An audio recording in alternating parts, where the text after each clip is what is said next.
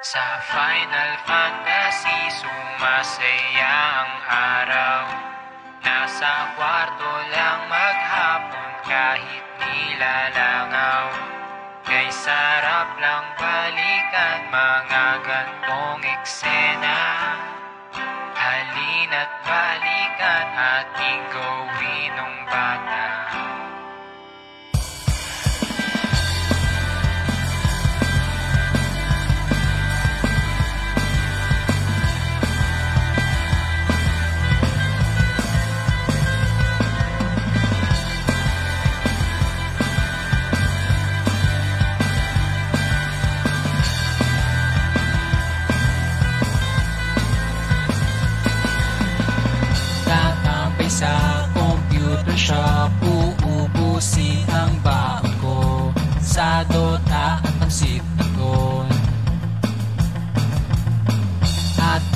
uwi ay hihiram ng PS1 kay Mang Jose.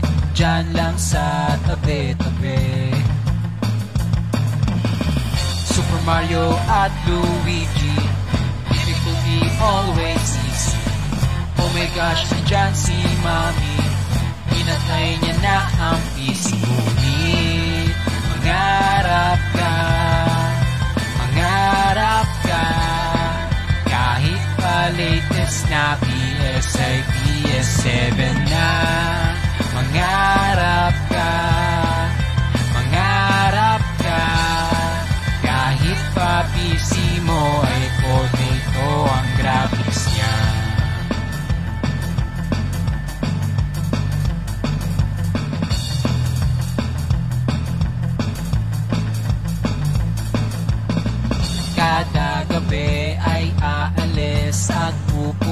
sa marketplace. Window shopping lang naman. Pirated na mga laro. Ang hangad ko hanggang ngayon. May virus pa yung version.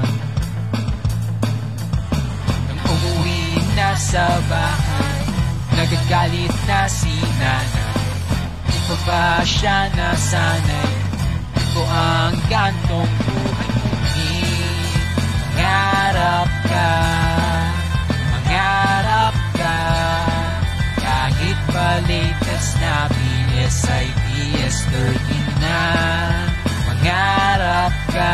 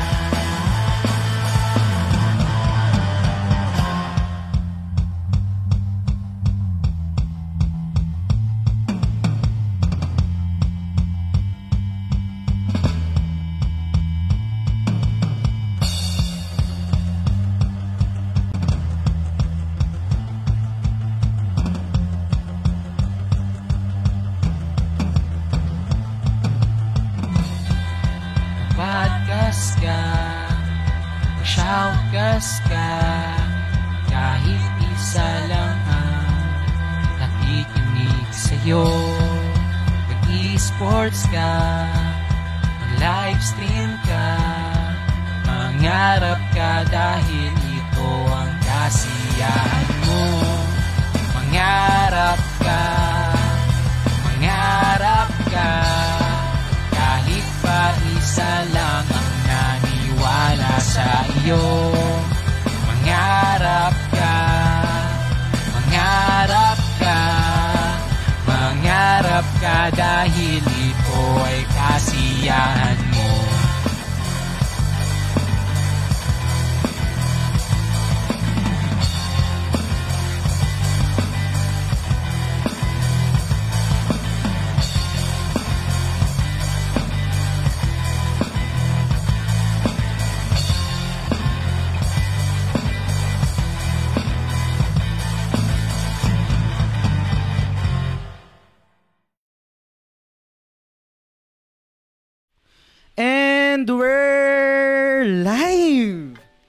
Kamusta, kamusta? Hello. Yun, no? So, meron tayong konting pagbabago ngayon. Absent si Kuya Ball, so wala tayong Team Jabols, no? Wala kaming quote-unquote parang, ang tawag doon? Yung name pag Hashtag. pinagsama? Hashtag. Wala, wala kaming ganun ni Yvette. Di, Ni- hindi bagay. Di bagay, no? So, yun, nasa family reunion kasi ngayon si Kuya Balls, pero kasama natin ngayon si Yvette or si Vibs para tulungan tayo, para ituloy tong show na to, tong topic-topic, no? And, same format pa rin naman, pero I think mas magiging interesting din yung magiging discussion natin ngayon kasi syempre, merong point of view nang galing sa babae. Kasi, let's be honest, no? Male-dominated yung audience natin, yung community natin. So, maganda rin paminsan-minsan, meron tayong input galing sa babae. So, bago ko mag-explain ng, mang, ng kung an-anong shit, Yvette Vibs, kamusta? Javibs nga daw. Nabasa ko sa comment. Sabi ni, sige, ipilit mo yan, kuya. Ay, Nicole pala. Sorry, Nicole, si pala. Nicole, ah. De, I'm fine. I'm great. Mm. Um, ayun. Ikaw, kamusta ka naman, Jazz? Anong balita Ah, sa'yo? Ayos naman, medyo bangag ako ngayon kasi galing din ako ng inuman. Um, despedida ng pinsan ko. So, pero goods naman, nagkakape naman ako ngayon. Um, shoutout natin yung mga ano, yung mga nanonood ngayon, mga present dito sa sa The Game Silog Show page. I'm not sure kung yung mga name, no? Kasi ikaw na lang bahala dun mamaya, Yvette, no? Sa, sa Sige, Vibs na sige. page mo, tsaka sa Ara-Ara. So, shoutout ko yung mga early birds dito. Si Joseph, si Albert, si Nicole McJerk, si D'Angelo nandito, si Teacher Fred ng Late na Gamer, um, sino pa ba? Si, si Norvin nandito Norvin! rin. Norvin nandito. si Ren, si Joseph, si MC nandito rin. So, madaming present yung Hello! mga ano natin, ang mga tawag dito. Talagang laging nanonood ng topic-topic. And shoutout ko na rin yung mga nag-share, no? Si Albert nag-share, si Justin, si Teacher Fred, si Arnel, and si Joseph, no? Guys, malaking malaking tulong sa amin kung i-share nyo yung stream. Tsaka pag nagla-like kayo, tulong yun sa sa sa visibility sa algorithm kay Facebook. Sobrang laking tulong sa amin yan. So, shoutout din kayo no kay TJ tsaka kay Benson. So, yun. Ikaw, Vibs, mayroon ka bang shoutout? Um, meron lang nag-comment sa Ara-Ara page, si Mm. Justin Razon. Guys, yung main um, stream nasa Game Silog Show. Mm. So, kung gusto nyong lumabas yung mga comments nyo, punta kayo dun sa Game Silog Show. Kasi, di ba nag-a-appear siya dun sa screen? Mm. So, Ayun, baka yun, magtaka sila, todo comment sila, tapos walang lumalabas, di ba? Totoo. Yun nga pala, sorry, hindi ko na-explain. No? So, naka-cross-post yung live ng The Game Silog Show sa Ara-Ara Podcast. Ara-Ara The Weeb Podcast tsaka kay Vibs. Kasi OG streamer to si Vibs kung hindi nyo tatanungin. No? So, matagal siya talaga nag-stream. So, meron siyang page na sarili niya. So, um, yun. So, ikaw, Yvette, no? Oh, parang mas okay kasi sa akin sa, eh, tawag kang Yvette eh. Hindi ka sanay. Yung V, hindi, hindi sa hindi sanay, nahihirapan akong i-pronounce kayo sa yung dalawang V na magkasunod. So, Yvette, o parang mas okay, mas kayang mag nag-roll off the tongue. So, Okay, sige. ikaw, matagal ka na rin naman nakikinig and nakakasubaybay ka naman paminsan-minsan sa topic-topic. On the spot, ano bang thoughts mo tungkol sa topic-topic? Bago ko explain yung, Eh, yung ano ko. For me, enjoy siya Mm. kasi may interaction with the audience. Tapos, sobrang random ng mga tanong. Mm. Parang minsan nasa office ako, nakikinig ako ng topic-topic. Sabi ko, ano ba ito pinag-uusapan nila? Parang napapagalo. Kasi, syempre, naka, mali, naka-minimize lang yung screen, so nakikinig ka lang. So, parang mapapatingin ka na, ano na bang ang topic nito? Bakit ganito na yung conversation ni Jazz? Uy, shout out dun sa mga nanonood. Sorry, si Mike, si Mark Jason. Hello. Tapos sabi ni Norvin, ano, Team Pa- Phantom Thieves, BGC, BGC chapter, chapter, medyo ano, no, shala. Sheesh. Shoutout sa'yo, Mike Rubio. Shoutout din kay Mark Jason, no. So, guys, if you're not aware, kung first time yung manood ng topic-topic dito sa The Game Sulog Show, topic-topic is our hangout show, no, every Sunday, 6pm. And every episode, meron kaming dalawang topic each. Ang catch doon, hindi namin alam yung topic na yun. So, anything goes doon. Um, pwedeng mag-topic tayo ng about religion, about politics, about kwentong kadiri, about love life. Anything goes. Yun Anything yung- under the sun. Yes, Mm-mm. agree. So, talagang yun yung ano eh, yun yung I think yun yung magic ng show kasi hindi kami prepared kung ano yung ibabato. Kung ano ngayon si Yvette, hindi ko alam kung ano yung topic niya. Hindi rin alam ni Yvette kung ano yung topic ko na ibabato sa kanya. So, sobrang ah, na-excite ako. Hindi ko- Unpredictable. Totoo kasi let, let's be honest no. Kung kung kung, kung na, nasubaybayan niyo yung previous episode nung first time namin mag-invite ng babae sa topic topic which is si Den. nagulat kami dun sa topic niya which is about fetish. So, hindi ko naman sinasabi na higit, higitan mo yon Yvette, or parang, parang same... Wala namang pressure, Oh, no? wala namang pressure. Hindi naman higitan. hindi naman, um, kumbaga, parang kailangan ma-meet mo din ng parang NS, ano yun? NSFW ba yung tawag doon? Oo. Uh, hindi naman kailangan ganun. Wa- Wala, walang requirement na ganun. Anything goes. So, sobrang excited ako sa ibabato mong topic. Pero shoutout muna natin yung mga nandito. Sabi ni ni Benson Santa Ana na nag-send ng 30 stars. Thank you, thank you. Sabi also, Yvette, for me, enjoy siya kasi may ask the audience, call a friend at 50-50. Yun nga pala, ano, Sir Benson, pare, medyo may konting pagbabago lang for this uh, for this episode lang kasi solo gaya ko ngayon wala si Owa wala si si Kuya Balls no so hindi ako makakapag-entertain ng calls ngayon dahil hindi ko kaya mag-multitask. Y- yun yung honest ano doon, honest answer. Hindi ako mag magdadahilan, hindi na ako magsisinungaling. Yun yung honest answer doon. Hindi ko kaya mag-multitask. Ngayon pa nga lang na ako yung nag um, nag- nag-host ako, nakikipag-converse kay Yvette, nagbabasa ng comments nyo and then tinitingnan ko ko yung yung levels dito sa OBS medyo challenging na siya for me. So for this episode wala muna tayong callers. Um, sa susunod na yan next topic na yan. For this uh, for this time for this episode um, nag-focus muna tayo sa amin dalawa ni Yvette kung ano yung mga topics na ibabato namin. Chill lang muna tayo ngayon. So Siguro ano para magkaroon tayo ng konteksto. Alam ko kilala ka rin naman, kilala ka na rin naman ng audience ng naging Silog Show. Ilang beses ka na nag-guest sa podcast. Mga ano, mga three. mga three. Um, nasa GC ka rin ng supporter, so nakakausap mo rin sila. And na-meet mo na rin kami, ako, si Norvin, si MC, di ba? Na, nagka, nagkakwentuhan na tayo. Kaya sabi nga niya, Phantom Tips ng ano na ba, BGC chapter. BGC. Para dun sa mga hindi pa nakakilala sa'yo, ano ba si Yvette? Um, isang anime fan at gamer.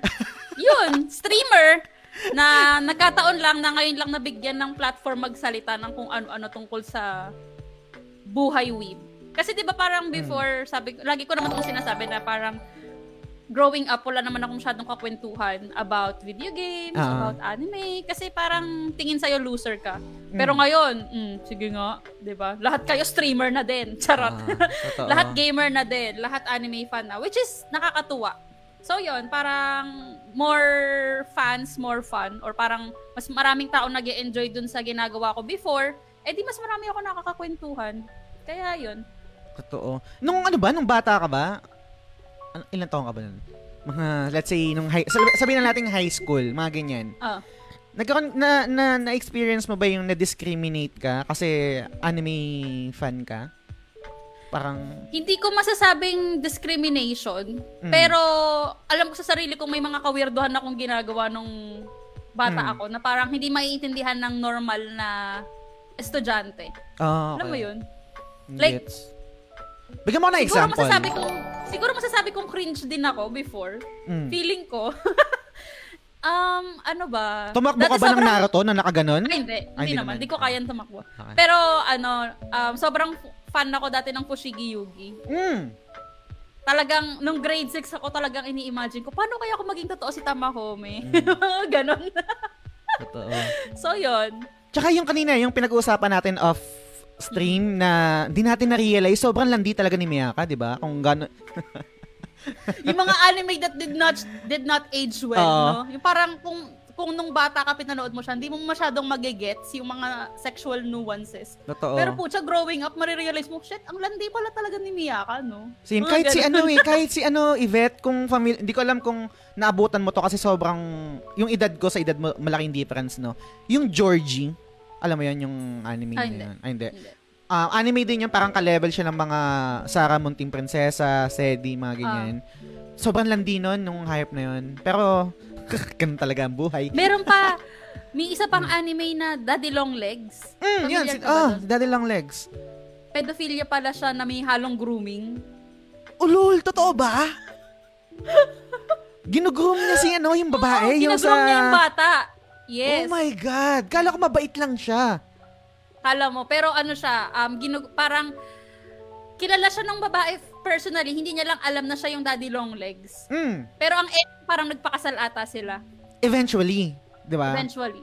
Pero, Pero- still, parang kung titingnan mo yung context, parang medyo grooming siya. Mm, So, yun. Oo nga, Di ba? no? Hindi ko alam yun. Oh my God. Yes. Na hindi mo maiisipin kasi bata ka eh. Ano ba yung context ng pinapanood mo eh. Parang mag enjoy Ah. ka lang naman.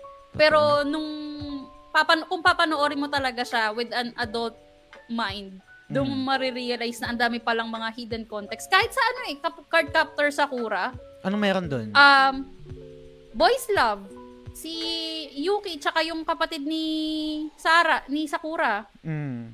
Di ba yung, si Yukito, Ah. tsaka yung kapatid nung, kapatid nga ni, si Toya. So, ano magjowa nangyari pala doon? talaga ah, sila. magjowa. Okay. Yes, magjowa. Pero kasi, syempre, subtle lang. Dahil 90s anime pa din naman Parang siya. Boku no Pico, mga ganong, ano. Uy, grabe, hindi. Ay, hindi naman. hindi, hindi naman.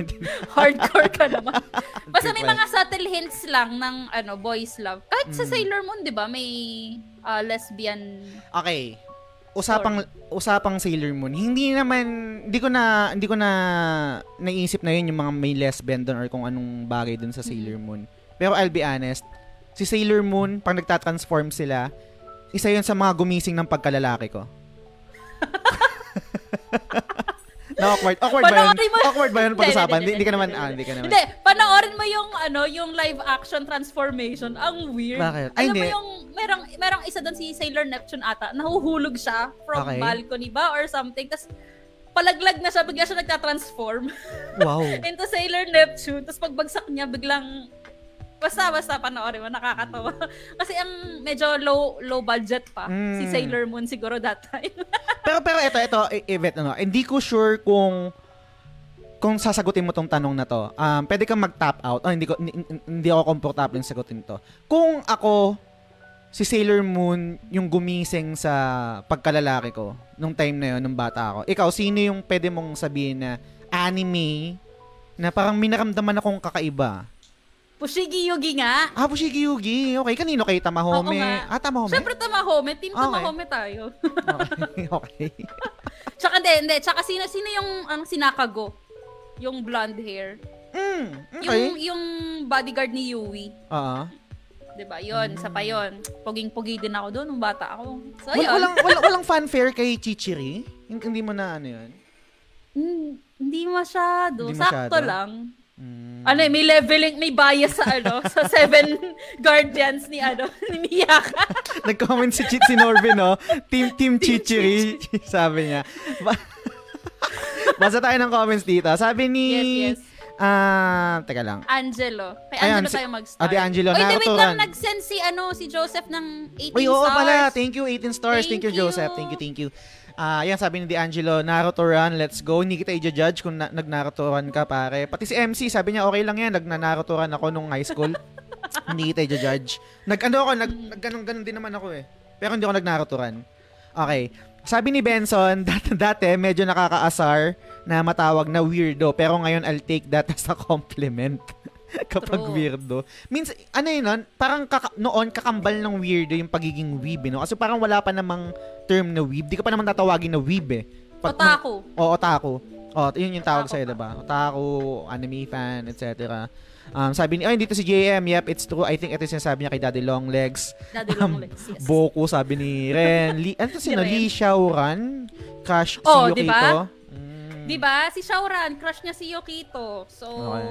Pero na-explain din 'yun kung bakit meron siyang crush kay Yukito. Hindi pala talaga si Yukito yung crush niya. Parang Hmm. na-attract lang siya dun sa moon energy ni nung alter ego ni Yukito. Hmm. Anyway, Okay. Basta tayo. Kwak-kwak na yung Boku no Pico. Sabi ni Joseph, TT incog- inco- incognito mode. No homo kay Tamahome, yes. Yan yung ano eh. Parang si Tamahome, para siyang si Dao Mings eh. no homo. Pero alam mo yun, parang angas na ito. ah. Pero, Parang ano, gusto ko ah. Gusto ko tong ganito ah. hindi tsaka focus lang siya sa goal niya, which is pera. Ah, Kailangan ko lang ng pera. That's it. Ah, totoo. Shoutout Diba? kay Ace, shoutout kay Oy Owa, Direk Owa, shoutout sa'yo, shoutout kay Leo, nakauwi na. Yun, si Leo tsaka si Ace yung kainuman ko dito bago tayo nag, nag, nag-topic-topic, no? So, bago pa tayo dumal, dumaldal sa kung ano-anong Basta Topic. yan, topic na immoral sisters, mga ganyang Black Bible, no? Bago, bago pa tayo umabot doon. Tsaka sa Evangelion na nagangbang. Uy! And ay, oy! Oy! Oy! Ba't ko sinabi yun? Ba't ko sinabi yun? Okay, hindi. Ganito. Sinong gusto mong mauna? Sinong unang gusto mong magbato ng topic? Ano, Yvette? Pwede nga ako muna. Okay, sige, sige. Para maiba, kasi parang lagi ko nakakita ikaw nagbabato ba o si Kuya Balls. Depende. Sal- sila, salitan. Depende naman din. O, sige, ako muna Ano para habang marami pang nanonood at gusto ko din kasing makuha yung ano, um, opinion ng mga viewers. So, just to give context dun sa question ko, Mm. ang dami ko kasing nakakita ngayon na may nag-comment. Isa pong ara-ara Oo, oh, topic. nga, isa nga, isa nga. Mm. Ara-ara. Ayoko na. Alam mo, sobrang challenge sa akin mag-intro talaga sa ara-ara talaga. Okay, mag-alala. Anyway, pag, pag, pagka-practicean ko yan. Thank you, Nicole, for that. Ah. Sa ano Okay. to, J- si JM may comment, di ba may humalik na lalaki kay Tamahome dun sa Fushigi Yugi? Hindi ko alam. Sino? Sinuri ko! Sinuri ko! Lalaki ba yon? Hindi ba siya... Lalaki yun. Nagka, Mm. ano, nagko-cross-dress lang siya. Anyway, so ito Okay. na yung context pala ng question ko. Baka ma- mapunta pa kung saan-saan yung topic Okay. natin eh. Um, nauuso na kasi ngayon, di ba, yung content creation. Ang dami ng streamers, ang dami ng cosplayers, ang Mm. dami ng, alam mo yon um, gustong mag-create or magpakita, mag-showcase ng talent nila or content nila sa social media. Okay. Ngayon, ang napansin ko kasi with the new generation ng mga cosplayers, mga streamers, nauuso yung OnlyFans. Okay. Okay? Mm. So ngayon, ang question ko, for those who are single, would you date an OnlyFans content creator? Oh Or para God. naman dun sa may mga in a relationship, papayag ka ba na yung girlfriend mo mag-OnlyFans? Wow. So yun. Ganda! Gandang topic. Yan, pasan nga sa akin yan, Yvette, para lalagay ko dito sa Ah, sige, ano, overlay sige, sige. natin. Gandang topic yan, no? So, kung meron, kung meron akong girlfriend, papayagan ko ba siyang mag-only fans? Tama ba? Mm. Or Tap- makikipag-date ka ba? Makikipag-date ba ako sa isang babae na merong only fans? Yes. Oh my God. Na, as in, not suitable for work yung mga content, yung talagang Talagang Wow, nagpapakita. kunyari pa to si Ren. Si Ren sabi, ano content sa OnlyFans? Yung totoo. So, talagang all out, nag-all out siya. Hindi, I mean, syempre, nakatakip naman yung private parts. But still, di ba? Yeah, yun yung bintahe niya eh. Mm, yun yung ano niya eh. Kasi hindi, promise. Tapos ito pa, ang dami ko din nakikitang mga cosplayers ngayon na nauuso yung pa-sponsor Mm. na as in nanghihingi, naghahanap sila online ng magsusponsor sa costume nila. Tapos isendan nila ng NSFW photo si sponsor. Okay. As a payment dun sa binigay na free costume. So parang, parang 'di ba Parang dun lang ako napa-question sa newer generation ng mga streamers and cosplayers. Challenging ah. Kasi, an- I mean, pag sinagot ko to, ayokong dumating, ayoko yung sagot ko na mag, ah, tawag dito. Yung iko-cost niya Mag-play yung... safe. Oo nga, yun nga. eh. I mean, pag sinagot ko yung topic na to, ayoko mag-cross ako dun sa... Hinihinder ko yung right ng babae na gawin niya yun. Pero, oo nga no, would you date someone na nag-OnlyFans? Eh, pa- anong, anong, tika lang, anong version nito sa... Kasi, most of the time, syempre, babae yung nag-OnlyFans, di ba? Mm-mm. Paano pag lalaki? ganyan. Paano pag lalaki naman? Anong, oh, parang iba yung dynamic kapag lalaki, di ba? Actually. Hindi, siguro, ano, para dun sa mga female viewers natin, para makarelate sila, ni minsan na bang sumagi sa isip nyong mag-OnlyFans or mag-Patreon? Kung given a chance. Like, given a chance na, alam mo yon talagang, kaya naman ng katawan, wow. Talaga, or, hindi, kasi may mga OnlyFans content creator din na, Hmm. alam mo yun, all sizes eh. So, it's not about just the body. So, confidence na lang talaga. Kung babae ka at given a chance, mag-OnlyFans ka ba or magpe-Patreon? Kasi, aminin natin, ang laki ng kinikita ng mga babae doon. Sino bang Totoo. hindi natin tempt? Di ba? Totoo. Aminin naman natin yan. Pero ang, ang tanong mo naman is kung i-date ko siya, 'di ba? I mean, kumbaga iba I think mag-iiba-iba kasi yung dynamic nito depende sa sitwasyon. Kunwari, pag kami na tapos biglang nag-decide siya, "Uy, okay lang ba mag-OnlyFans ako?" versus sa pag start pa lang kami, biglang um, dating stage pa lang, nung ko pa lang nalaman na oy, nag-OnlyFans pala siya. So, magkaiba yun, no? Ngayon, dito sa question mo, is yung, dun pa lang, sa konsepto pa lang na, magde-date ka ba ng isang babae na content creator sa OnlyFans? Mm-mm. Mm-mm. Okay, sige. Bago ko sagutin yan, basa mo tayo ng comments. Ah, Dami agad sumagot eh. Talagang sunod-sunod agad eh. sabi niya, Sige, sige. sabi ni Albert, anong content sa OnlyFans? Sabi ni Ren, sabi ni, ni Angelo, oh damn top question. Ayaw ko mag-take a call dito, paisip muna. Sabi ni Norvin, ano, oh, wag na tayo magpangga pare. Anong OnlyFans? Um, Ren NSFW usually, sabi ni TJ, wow, may nagbebenta ng bathwater. Yun, eh, si Delphine to, di ba? Oo, si, si, Delphine. Delphine. Um, sabi ni Ren, sorry, old school ako Skype. Um, tindahan ba nila tripan yung OnlyFans? Hindi pare, huwag ka na magpanggap, alam mo yan. Medyo, sabi ito, ni, sabi ni Angelo, uh, medyo red flag sa akin ng pa-sponsor sa mga cosplaying. As a, as a cosplayer, remember, it's a hobby and luxurious Yes. one at that. Um, sabi ni Arnel, ang bigat naman ng tanong, Viv. Sabi naman ni Benson, for date, sige, okay lang. Pero for relationship, it depends din sa goal nyo, sa buhay, or even yung situation niya. Sabi naman ni MC, sa older generation daw, camfrog. Grabe ka naman, pare.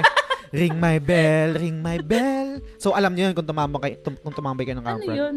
Kanta ni Enri- Enrique Iglesias, yun yung laging pinapatugtog dun eh, yung ring my bell. Anyway. um, Anyway, basa. Sunod so, kay Angelo naman. Sabi ni ah, Angelo. Sige, ako naman. Ah, sige, M- sabi ni MC. Tulungan kita. Ah. So, sabi ni Angelo, pero since may exchange of goods, medyo not bad sa akin. Pero di talaga ako pabor sa pa-sponsor. Si MC, sa akin okay lang, respect the hustle. And if she feels confident about her body, Wow. lang ako dun. Siguro maging ibang level of mature mo yung kailangan. Tapos sabi ni Ren, sorry, pass ako sa ganon, no judgment naman. Pero di ko talaga maatim. Hehe. Si JM, only pants. Daming panggap dito. Totoo. Kasi hindi, wait lang ah. Okay, sige. Kaya ako din kasi siya natanong. In the first place, lalaki ang market ng OnlyFans. Mm, totoo. 'Di ba? So parang sino bang bibili ng content ng mga OnlyFans content creator? 'Di ba? Syempre mga lalaki din naman. Pero on the flip side, what if jowa mo na yung Mm. OnlyFans content creator? So, May yun. tanong si Joseph, no? So, I think siguro bata pa kasi si Joseph, so baka hindi niya alam. Ah. Sabi niya, maniniwala ba kayo pag sinabi kong di ko gets ang topic? Explain siguro natin, no? Baka totoong hindi niya gets. Ano ba yung OnlyFans event? yung OnlyFans, okay, to be fair, wala akong OnlyFans. Para lang honest, no? Transparency, no? Baka may, may PM. Hindi. Ang alam ko lang kasi is sa OnlyFans, pa pwede kang mag-sell ng prints, ng photo sets, tapos pa parang, parang babayaran ata. Pero wait lang, may comment si Nicole sa Ara-Ara page. Sabi Hmm. niya, date, yes. Pero pag naging kami, stop na siya sa OnlyFans. Pero yun lang living niya, mas malaki kita niya kaysa sa akin, why not? No choice. So, pera ang magde-decide kung papatigilin mo o hindi? Ganun ba yung pag, tama ba yung pagkakaintindi ko? Yun Doon yung sa, sabi doon ni sa, Nicole. doon sa sabi ni Nicole. Ay, nag-comment si JM, I'll call on this, uh, all, uh, call in for this one. Kasi ay, For na pala one, guys. uy. Oh, wala kaming ano ngayon, wala akong operator ngayon, wala yung director namin, wala si Owa. So, hindi ako makakatanggap ng call-in ngayon, pasensya na. So, hindi ko kaya mag-multitask. Next next episode na lang, sorry. so, ayun. Pero wait lang, Hmm. may comment din si Mike. Sabi niya, ang mild version niyan, will you date a rent a girlfriend? Okay lang naman siguro kung single ako. Hmm. Tapos sabi ni TJ, siguro if considering the reputation of OnlyFans based sa impression ko, medyo mi- medyo mixed reactions ako. Di ko ma-imagine na risk yung asawa ko sa possible NSFW stuff. Hmm. Pero siguro if OnlyFans as is na similar sa Patreon, I won't stop her. Ano bang difference ng Patreon sa OnlyFans? Sorry, Okay. di ko kasi alam.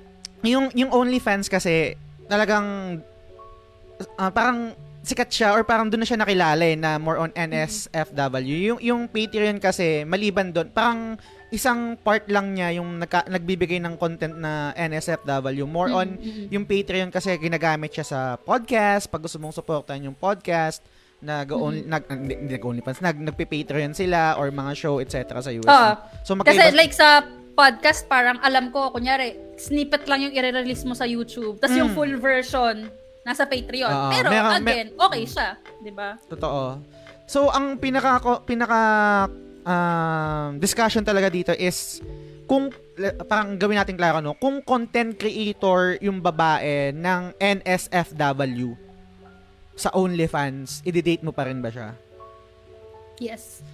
O sige, sagutin mo muna. single ka eh. O single ako eh. Mm-mm. Oo, i-date ko. Di-date ko siya. Okay. I-date ko siya. And, um, una, una kasi, kung content creator ka ng NSFW sa OnlyFans, automatic, hot chick ka. Maganda, maganda ka. 'Di ba? So, yun, yun pa lang eh. Ini-imagine ko, 'di ba?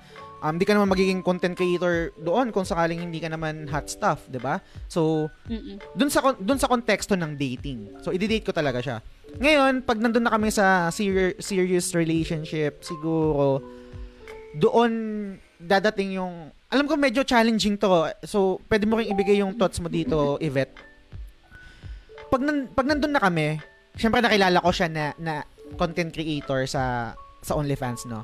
Tapos let's say, naging kami, dinate ko siya, tanggap ko siya nung time na. Ngayon, nung kami na, alam ko, oh, let's bigla ko siyang pagbabawalan eh, di ba? Kasi ganun yung naiisip ko eh. Mm. Na pag kami na, doon ako, doon ko na, doon na ako magkakaroon ng parang konting leverage. Ng na- rights. Oo, Oo. ng, kon- ng rights, quote-unquote rights na, baka pwede mong itigil na yan. Siguro mali yung term na rights. Parang siguro ano, compromise dapat. Hmm. Kasi parang ang OA nung rights na parang pagmamayari. Hindi, hindi Hmm. ganun. Parang ang pinopoint lang namin is respeto between Hmm. the partners, 'di ba? Mm. Kaya ganun. So, okay, Jazz. So, so kung, kung- kasi ganito eh, Yvette eh. Ah, imaginein mo to. Let's say, ikaw content creator ka. Um, wala kang OnlyFans. Pero may, sabi natin ah, hindi ko alam kung i-deny mo, hindi ko alam kung meron talaga nag exit pero let, let's just say na meron.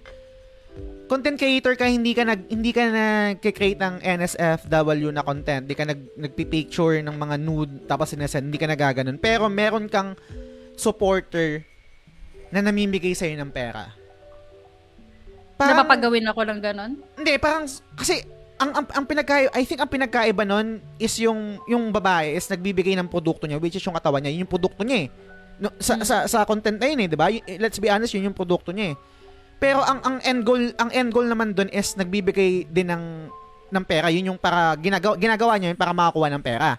Ngayon, kunwari ikaw, hindi ka nga naggaganon, pero meron din lalaki na nagbibigay sa'yo ng pera. So, sinusuporta ka, nagsisend ng stars, ng mga kung ano-anong mga gifts, etc. Pero, alam mo yung goal nun eh. Mm. Hindi, hindi sa iniiba ko yung topic, no? Pero gusto ko lang malaman kung ano yung, yung, process, yung pag-process mo dun sa ganong scenario. Kasi, same, for me kasi same siya in a way. Ang pinagkaiba lang is yung isa may produkto, which yung katawan niya Mm-mm. na nude na pictures. Yung isa naman, wala, wala siyang, wala kang produkto, wala kang binibigay sa akin, pero binibigyan pa rin kita ng pera. Mm-mm. Hindi ko alam. Ako kasi parang, ano, parang siguro depende nga talaga dun sa content creator, di ba? Kasi, like, for example, for me, syempre, ang ginagawa ko lang naman talaga is streaming, ganyan, stars, ganyan, magsasend ng stars sa Facebook. Pero yung iniisip ko kasi, parang, what, um, like, kung, kung, kung kunyari na, in relationship ako, ah, kunyari, may jowa ako, tapos, mag-onlyfans ako, iniisip ko, ano mo-feel nung guy?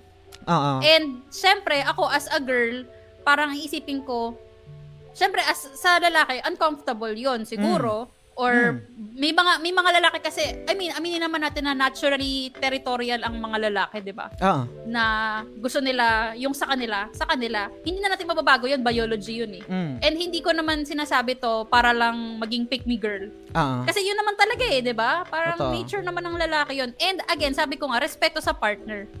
Pero iniisip ko lang, paano kaya yung mga existing na fan, OnlyFans creator na Kasi, may jowa, 'di ba? kasi Saka ganito eh- especially ito pa, Hmm. nasa Pilipinas kayo, nasa Totoo. Pilipinas tayo. Yes, isang ano pa, And factor to alam naman natin na um, medyo conservative ang bansa natin spe- Mm. pagdating sa mga ganitong klase ng topic. Totoo. So, Kasi- etos yun nga, parang na-alert din ako kasi sa, sa dami ng mga cosplayers ngayon na nag nsfw tipong Hmm. 18 years old. Minsan nga meron pa ako nakikitang minor na 15, 16, 17. oh my parang, God. Kaya yon Kasi yung, yung question mo, pwede ko siyang ihalin tulad na, i-date mo ba, magde-date ka ba ng bold star? Oo, pa pwede. Diba? Pero ganun- iba naman yung bold star eh. Kasi pag bold star talagang as in may interaction na nangyayari. May, Hindi, I may, mean- Hmm. may, di ba?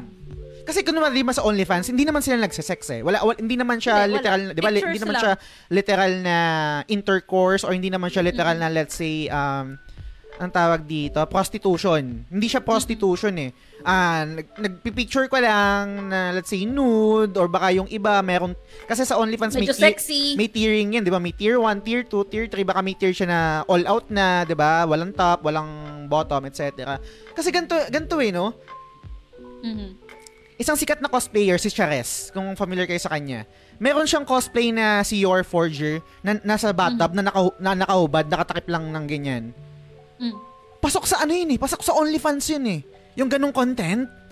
Kikita ng malaking pera yon sa mga mga kano, sa mga foreigner, di ba?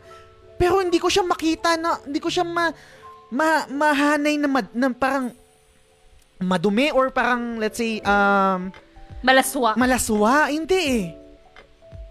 Anong anong pinagkaiba nun?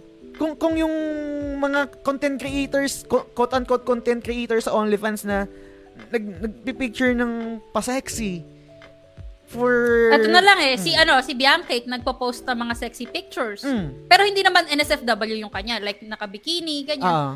'Di ba? Parang ano na ba 'yun? NSFW na ba kagad 'yun? 'Di ba? okay, ganito. May, Example may, may, may sagot na ako. May sagot na ako. Okay. Kung yung babaeng liligawan ko, may OnlyFans siya, pero um, sexy lang, yung katulad ng mga chares, yung mga daring, ganyan, goods lang ako doon. Goods ako doon. Walang, ah, wala, wala na siyang ah, tawag dito. Hindi ko na, wala, wala nang pag naging kami, uy, wag ka na mag-OnlyFans. Wala nang ganun. Mm. Tuloy-tuloy tayo, mag, magmahalan tayo, bumuo tayo ng pamilya goods. Magkakaroon ako ng issue kapag gubutubad. Siguro doon. Ah, okay. Doon sa yung level ng nudity. Mm, yan, yan. Kasi Okay. kung hubat-tubad na, hindi, hindi ko kayang itik yun. Hindi ko, feeling ko hindi ko kayang itik yun na ganun yung ginagawa ng, ng girl ko na nagpipicture ng nakaubat, kita dede, kita ano, 'di ba, baba niya, tapos nagpa binabayaran, etc. Hindi ko kaya yun. Pero yung nude, sexy, topless, pero naka, alam mo yun, mga Or FH bikini. Bikini, ganyan. Ganyan. Goods lang ako doon. I think yun. Okay, okay. I think yun yung answer ko.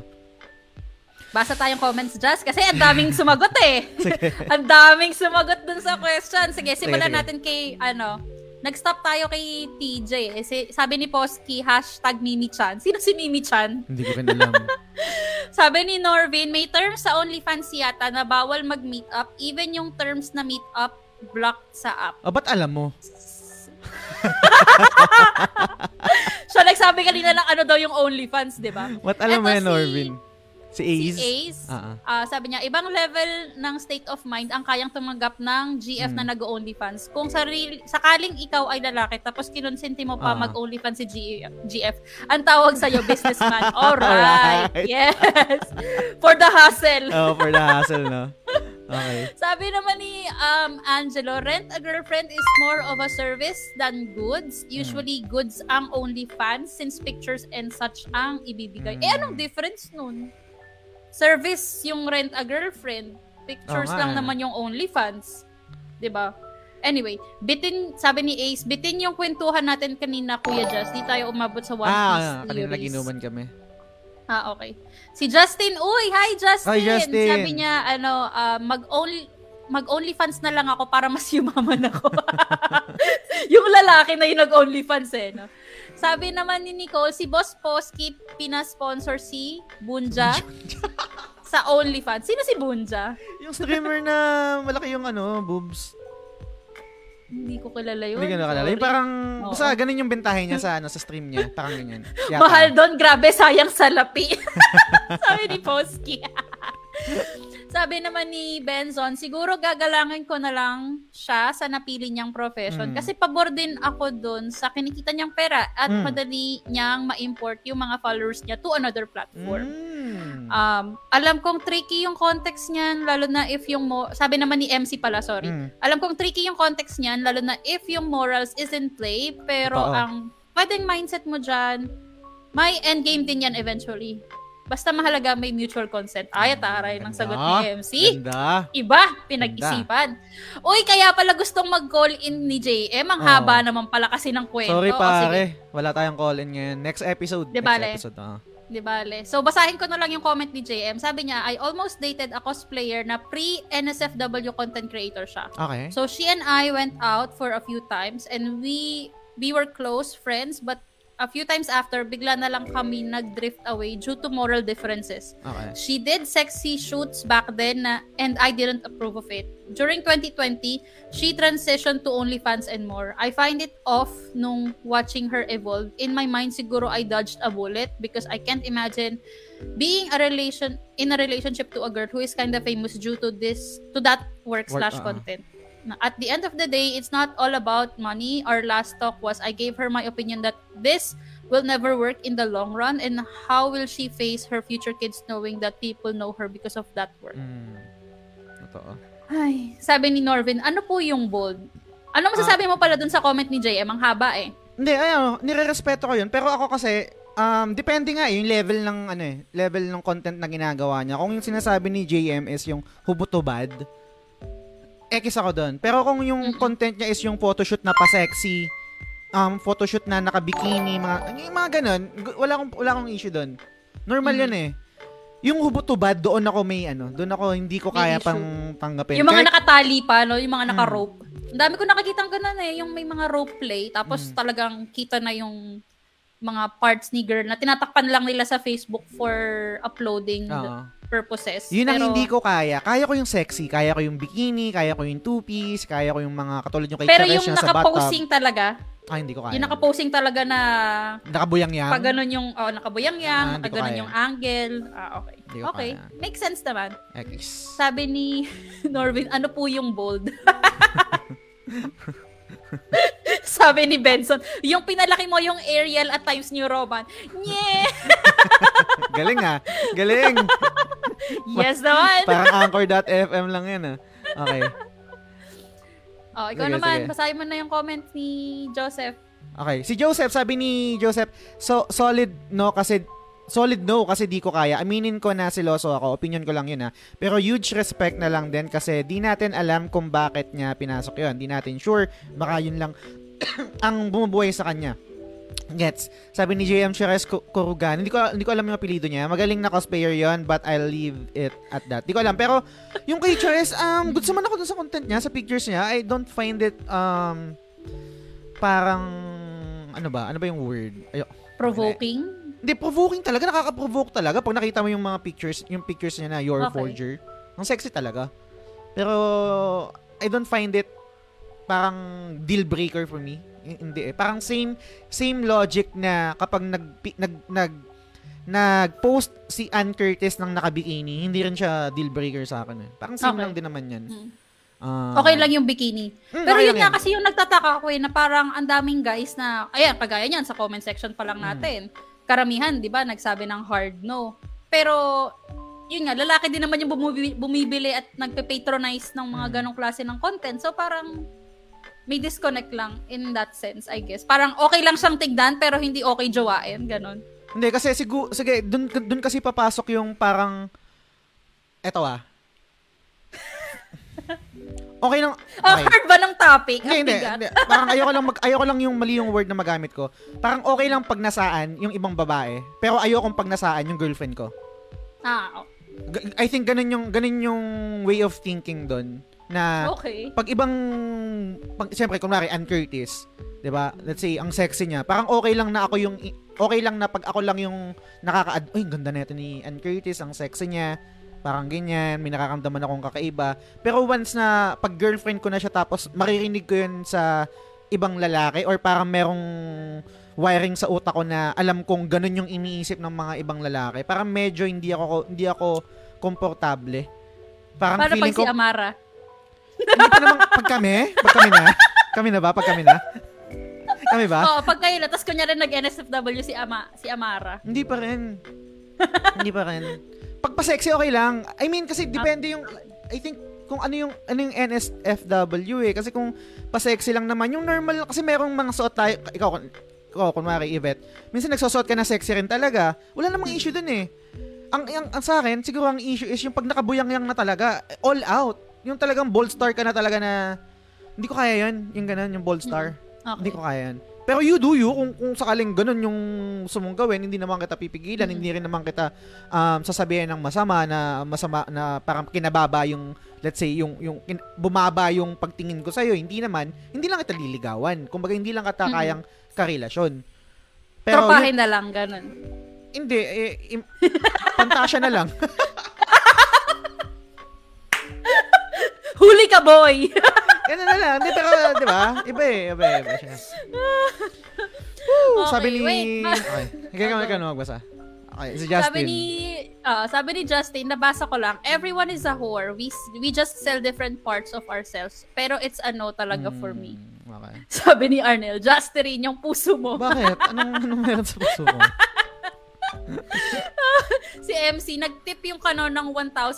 I just wanna love you I forever. just wanna love you forever. Ay, kanta TikTok. pala. Sorry, Ah. sorry. oh, thank you, JM. Okay, thank you, Um, JM, sent sa 30 thir- stars. 30 stars. Thank you, thank you. He sent, uh, here's my contribution to this great episode. Guys, kung mapapansin nyo, walang alerts. Pagpasensyahan nyo na. Ay, hindi lumalabas yung name nyo. Wala, walang Wala ba? Sorry, sorry. Ayan, Jazz, hindi naka-open yung try, alerts. try nyo nga, try nyo nga, try nyo nga kung wala. Alam ko meron eh. Try nyo nga mag-send ulit kayo ng stars para lang ma-check ko kung may alerts. Hindi, seryoso. Alam ko meron, meron lumabas. Oh, sige. Wait Ay. lang, babasahin ko muna Ah, yung sige, comment sige. habang, ayan, habang inaayos. Ayan, si Kuya Balls Oo. nag-like. May nag-send do? Oh. Ah, wala lumalabas dito sa overlay. Nag-alert lang sa akin. Ah, gets, Ah, gets, oo. gets, gets. So, yun. Oo. Sa si MC, sabi niya, eto na, only stars ko sa'yo, boss. Just, uy, taray, only Mm, Thank stars. thank you. thank you. Ayun may 50 lumabas. Ayun no. GM Cruz sent 10 stars to sa overlay. May lumabas. Talaga ba? Ba't hindi ko nakikita? Ay, May sabi ko lumabas. kasi, ah, ayun, lumabas Ah, natin. na-activate tuloy yung ano, Stars Party. Mm. Ayan, Thank si you sa pa-stars Benson. party. Nag-send ulit ng ano, ng 30 stars. Okay. Thank you guys. Thank, Thank, you, JM thank you. sa 10 stars, Ah. Benson 30 stars. Tapos wait lang. Ando na tayo sa kay MC, 'di ba, na nag Ah. only stars. Kay Angelo, hirap ng question so partial lang answer ko kanina. Sabi ni JM, di pala almost dated kasi lumalabas na kami. And yung sexy is worse than just sexy lingerie. Mm. Only jazz. Only jazz? Sabi ni JM. Sabi ni Angelo, ayun, felt ko yan. Ayaw ko pag nasaan kasi jowa ko, possessive much eh, no? Sorry na. Clip. Totoo. Nag-clip si Norby. Sayang. Iba yung ngiti ni Jazz dun sa tot pa lang na sila ni Amara. Giting chicken joy. Yan, Pag kinilig, naging kami ni. Amara, gawin mo lahat ng gusto mo. Your wish is my command. Step on me. Eh, di naman. Wag naman. Wag naman yun. Ay, Hindi ko kaya yun. Hindi kasi kagaya nun, ang dami rin sa cosplay event noon, yung mga step on me. Mm. Sabi ko, Spit on may me. mga pila step pa. on me? Anong step on me? Spit on me. mga baby yun eh. Mga baby ba kayo? Anong step on me? Mga baby ba kayo? Spit on me kung Spit? talagang ano kayo. Wait, wait lang. Oh, ito si JM. Okay. Ah, may comment siya ulit ang haba. It's the double standard, Bibs. Most of Hmm. the guys na nagsasabi ng no are really serious in not seeing any girl na nude talaga. Though we're indirectly talking about our local coscom and being involved in that com for more than a decade, they're far worse people. At the end of Hmm. the day, let them decide on what they wa- on they want and whatever the consequences are, that will be on them. Mm. Yeah, kasi yun nga sabi ko eh, ako din ang tagal ko na rin sa Coscom sa Pinas. Alam ko, naba, nab- nababasa ko na hindi ni JM even before kasi lagi siya nagpo-photoshoot. Correct me if I'm wrong. Ah. So, yun nga eh, kagaya niyan, sabi ko nga, nauuso yung pa-sponsor sa mga Mm. cosplayers na babayaran nila ng NSFW Pix yung sponsor nila. Ah. Na parang, di ba? Anyway. Si Kuya Balls nag-comment. Oy, Kuya Balls, pare, kamusta? Ba't nandito ka? Hirap Meron kang family topic. reunion na. Focus ka dyan. Oh, focus ka muna dyan. Okay. Huli ka, boy! Sino to? Ay, anong huli ka, boy? Walang huli dito. Walang huli. huli pero di ko Alert lang. check. Ay, salamat sa 30 stars. Salamat, salamat, salamat, Thank salamat, you guys. sa stars. Okay. Technique.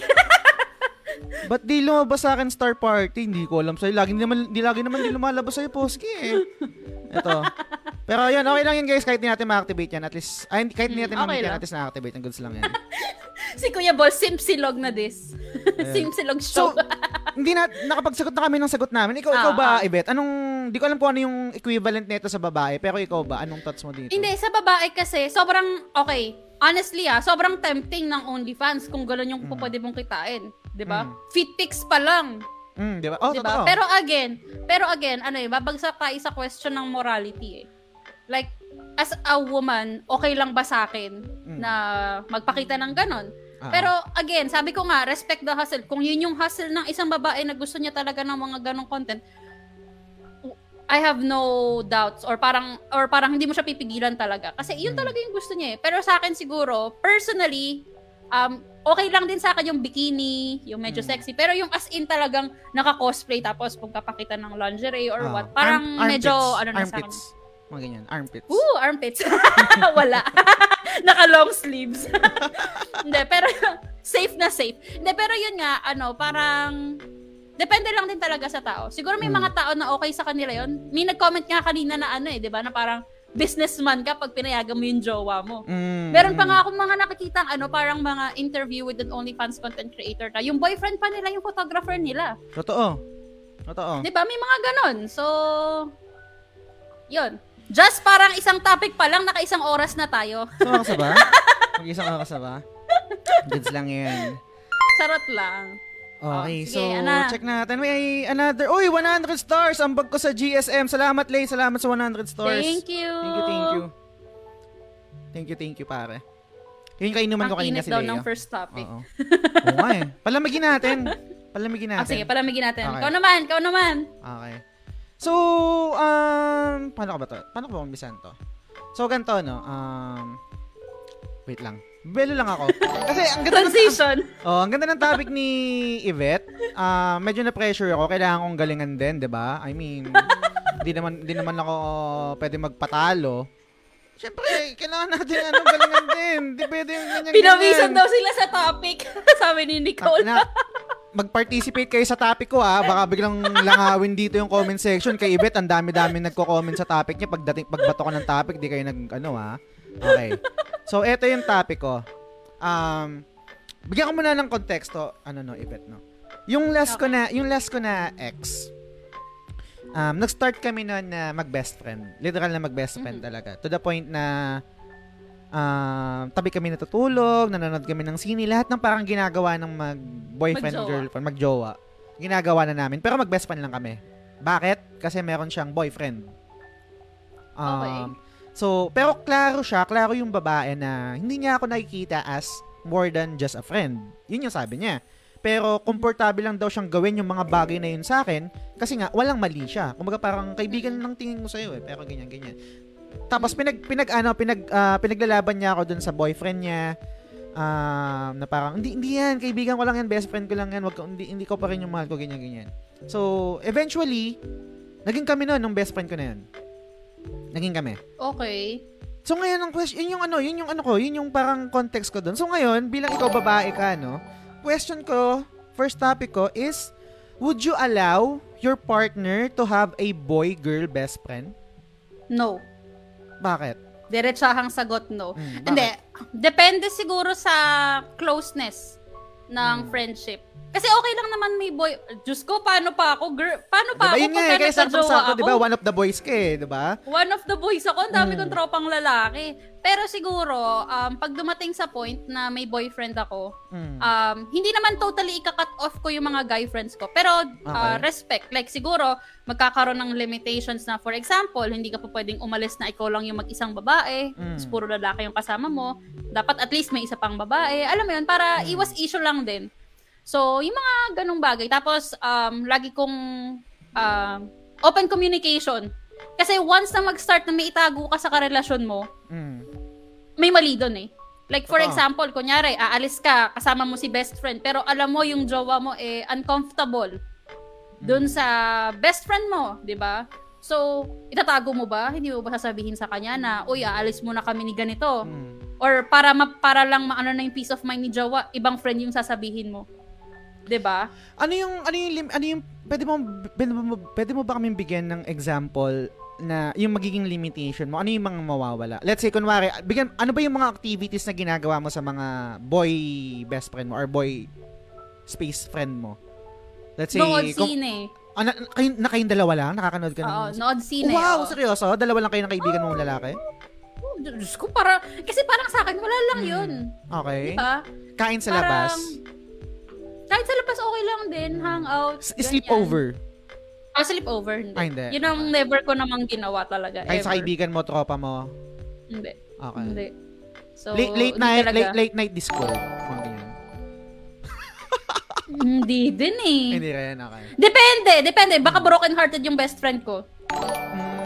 'Di ba? Para, pa- pero kausap lang ah. Alam mo Ah. namang Tsaka hindi kasi ako kasi yung type ng tao na pag alam kong um, friend, friend lang talaga.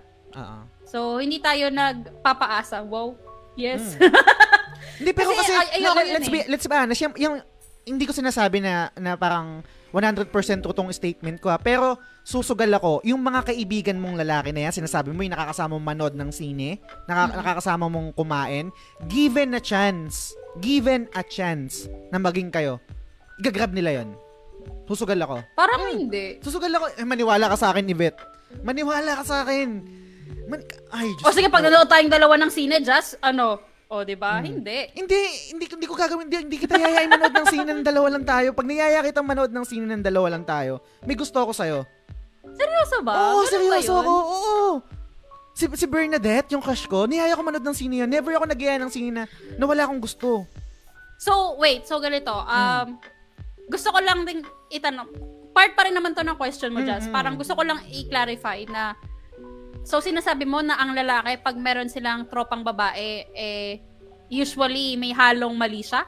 Walang, walang halong mali siya, pero pwedeng ma-activate yung mali siya na yun, given a chance. Kunwari, mer- kunwari ikaw, kunwari, di ba tropa tayo, matured na, matured na rin naman tayo, so, di ba, matured okay lang pag-usapan natin to. So, ano pag naman. magkasama, kunwari nagsamgupsal tayo, walang, platonic yun. Wala- walang, Mhm. walang mali siya, walang romantic Mhm. feelings nun. Pero given a chance na meron tayong moment together, tapos andun, andun ka sa spur of the moment, hindi ko, si- hindi, imposi, katakantaduhan na sabihin ko na, hindi ako mag-make move. Katakantaduhan yun. Mm. Sa lahat ng lalaki, 9 out of 10 or 8 out of 10 susugal ako, given a chance. Doon sa ganung Ganun moment. Mm, ganun. Ay, Diyos ko po, maniwala ka sa akin. Diyos ko po. Siguro baka ano lang, baka manhid lang ako. Wow. Sige, ganito. Alam ko ako dominated yung chat, yung chat, yung chat, yung chat natin ha. Naniniwala ba kayo sa sinasabi ko? Given a chance, igagrab nyo yun sa babaeng gusto nyo, na kaibigan nyo. Hindi, babaeng friend. Ah, Ito ba- naman, hindi babaeng friend. gusto. Sorry, mali ako. Babaeng friend. Babaeng friend. Hindi kasi ako, ganito, um, tinatara, kasi ang question mo sa akin is the other way around. Like, what Hmm. if ako may boyfriend ako, tapos yung boyfriend ko, may babaeng mga friends, Ah, di ba? ah, ah, ah. So, kung, kung, kung kunyari, yung babaeng friends niya ay aayain siyang lumabas or vulnerable galing sa breakup, puta, hindi ko Ah. papayagan. Lo, ano Oh, to? sige. Kunyari, bu- vulnerable, tapos may halong, ano, may halong comforting. Ano klase Hmm. pa ko comfort gusto mo, girl? Akin na, alika dito. Ganon. So, di, kunwari, may, kunwari may boyfriend ka, tapos yung boyfriend mo, merong girl best friend. Okay Hindi lang mag-usap sila. Wala akong problema doon. Pero wag yung silang dalawa lang siguro na Laging magkaduo Nalalabas. sa ML. Laging magkaduo sa ML. Talagang dyan na nagsisimula yan eh. magkaduo sa Valorant. Ay, di. Ah, ang hirap kasi parang Ah. ang double standard din ng question eh. Dahil ako, Mm. may mga tropa akong lalaki na nakakalaro ko sa M, hindi, sa ML, sa Dota, Sa Dota, ganyan. ah. Sa Mm. Dota, or Hindi kasi kahit ganito. solo lang. Pero kasi casual lang talaga eh. Okay. Siguro, okay, magmamatter din siguro yung personality ng tao. Kasi may mga tao talaga na naturally friendly lang. Mm. Pero wait lang, Jazz. Bago tayo tumuloy, ang haba na ng comments. Yung Ah, totoo. Sige, sige. Basa tayo ng comments. Ikaw, ikaw Basa pwede tayo ikaw? comments. Pwede bang Ah, ikaw? sige, sige. comment? Ah, sige. Nag-stop tayo kay ano eh, kay Lay. Thank you sa 100 stars. Ay, you, Lay. Tapos, yun. Um, si Posky, bad trip Gcash ngayon, kaya ayoko lagyan laman. Kinain 7.5 ko. Wow. Huh, di ba pinapalitan? Ako, big sana ako na lang yun. kumain. Sabi ni Albert, oh, BBF stage. Tapos na all BBF. Boy best friend. Ah, yun pala yung BBF. Mm, boy ah. best friend. Boy best Sorry, friend. hindi ko alam. Sabi niya, akin nga, dahil sa G credit, pumapatong interest 200 pesos. Kaya di ko binabayaran ng 8 pesos. Okay. Sabi ni Joshua, unfollow boy best friend. Angelo, error 404, single eh. Ren, build, build walls na. Joseph, limitations is a must. Sabi ni Arnel, I agree with Vibs. Depende, pero mas lamang na yung no. I don't know, pero mahirap na. Mm. Basta best friend ko yung GF ko. Ay, wait lang, may kwento pala ako, pero wait lang. Ah, sige, sige. Ako siguro papayagan ko, pero may limitation sa mga pupuntahan if di ako kasama. I want to build the trust with my partner, and kung mahal niya ako, she'll honor my trust. Pero kung lokohin niya ako, may what's new naman sa mga love life ko. Pero yun nga kasi, talaga magbo-boil Mm. down sa trust, and again, sa open communication. As in, wait lang. sige, Teka, sige, wait lang. Basahin pa natin. Ah. Tapos ikaw naman. Bad trip eh. Wala na iba platform na pwede bukod sa Gcash. Sabi ni TJ, ako okay lang. Like, I trust my girl. Importante lang na open kayo sa bawat isa. Communication is the key. Ano? Okay. Fish? Fish key? ah, isda! Putik! Ah, medyo, medyo nag-ano ka dun ah, pero tanggap kita. Slow. Oh. Nag-loading. Isda, isda ka pala. Isda. Isda. okay. Sabi ni DJ Wills, sabi ni Nicole, putulin ko muna years niya bago sila mag-label as boy best friend. Mm. Sa kanya bawiin sa akin pag end relation na sila. MC, pero ayun, ox lang naman, basta depende sa pinagsamahan. Okay. Oto pa sa boy best friend, sabi ni Posky, twice ako naagawan sa ganyan. Bantay sa lakay, yang mga Hmm. Totoo, yan. yes. Yes, 100%. Bantay sa lakay yan. Joseph, trust issue inter- intensifies daw. sabi ni MC, boy best friend dislike the stream. May mga boy best friend ba dito? Sabi ni Nicole, ah, di nga ako makasubscribe, nag-send na din, baka bili ako ng ibang SIM, SIM card nito. Parang may sarili silang conversation nga nata ni Posky. Hay nako, sinabi mo pa. Sabi ni Angela dun sa auto pa sa BFF. Oo. May trust issue si Jazz. Oy, si Norby! Oy, bakit ako? Wow, Bakit ako? yan na! Makoto Shinkai lang, saka lang. Oy! Bakit? Di ko na gets. Anong meron kay Makoto Shinkai? Ah, sige, context lang, no. Um, yung crush ko, niyaya ko manood ng film na ni Makoto Shinkai, yung, yung upcoming. oh. Pero sobrang tagal pa nun. October pa yata. So, niyaya ko siya mag-date. Octo- parang October pa yata. Or, ano. Anyway, yun yung context dun. Okay, excited. Hmm. But parang ramdam kita, Sir Jazz, pero probably na-outgrow ko na yung trust issues ko, Ah. but I feel you. Sabi ni TJ, Mamaya may deeds ka sa si. Arnel, ang bigat ng topic-topic na to. Totropahin o jojowain moment, sabi ni MC. Sabi ni G, JGM M Shadow, Games. 90% ng friends ko ay babae, GG na ako. Di ba may mga gano'n kasi talagang lalaki na... Hmm, parang harem ka na ito, maraming- pare. Mm-mm. Har. Iba ba yan? Gulat ako dun. Hinay-hinay lang, baka magka-developan na. Baka leave muna kami dito. Gusto nyo privacy. Ang gagawin, di mangyayari yun. Tropa yan si Ibet. Tropa tayo dito. Uh, tropa yan. Buti na lang wala akong best friend na babae, sabi ni DJ. Depende Ah. feel, sa feeling ko sa girl, pero usually naman, respected ko naman jowa Mm. nila, sabi ni Angelo. Hindi pwedeng di kami, marami, pag may kasamang tropa na girl. Ang awkward kasi pag dalawa lang kami, Oh, yun sabi nga ni eh. Benson. Hmm. So yun, pagka break up wasak na yan, parang magka-share lang ng Mi- Minecraft bed ah, sabi ni Angelo. Okay. sabi ni DJ, sakit sa ulo niyang topic to yan sa may jowa na. Pero Ah. sa mga walang showties, alam, showties, Showties. alam na this. Oh, ikaw naman, Jazz. Okay, sabi ni Joseph, pag may boy best friend ang GF mo, try nyo na gumawa ng trap scenario na nag-aaway kayo. Pag nag-comfort si BBF, matik yan pare, mga ganyang comfort na yan. Oy, Diyos ko po.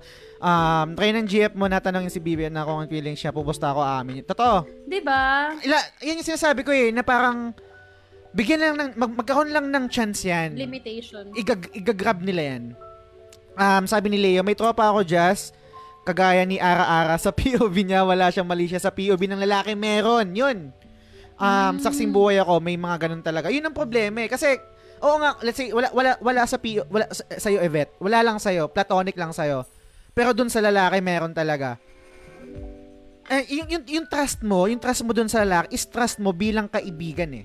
'Di ba? Mm. Bilang kaibigan na, na parang hindi ako tataluhin neto regardless kung anong sitwasyon kaming dalhin, hindi ako tataluhin neto, hindi to Mm. magme-make move sa akin.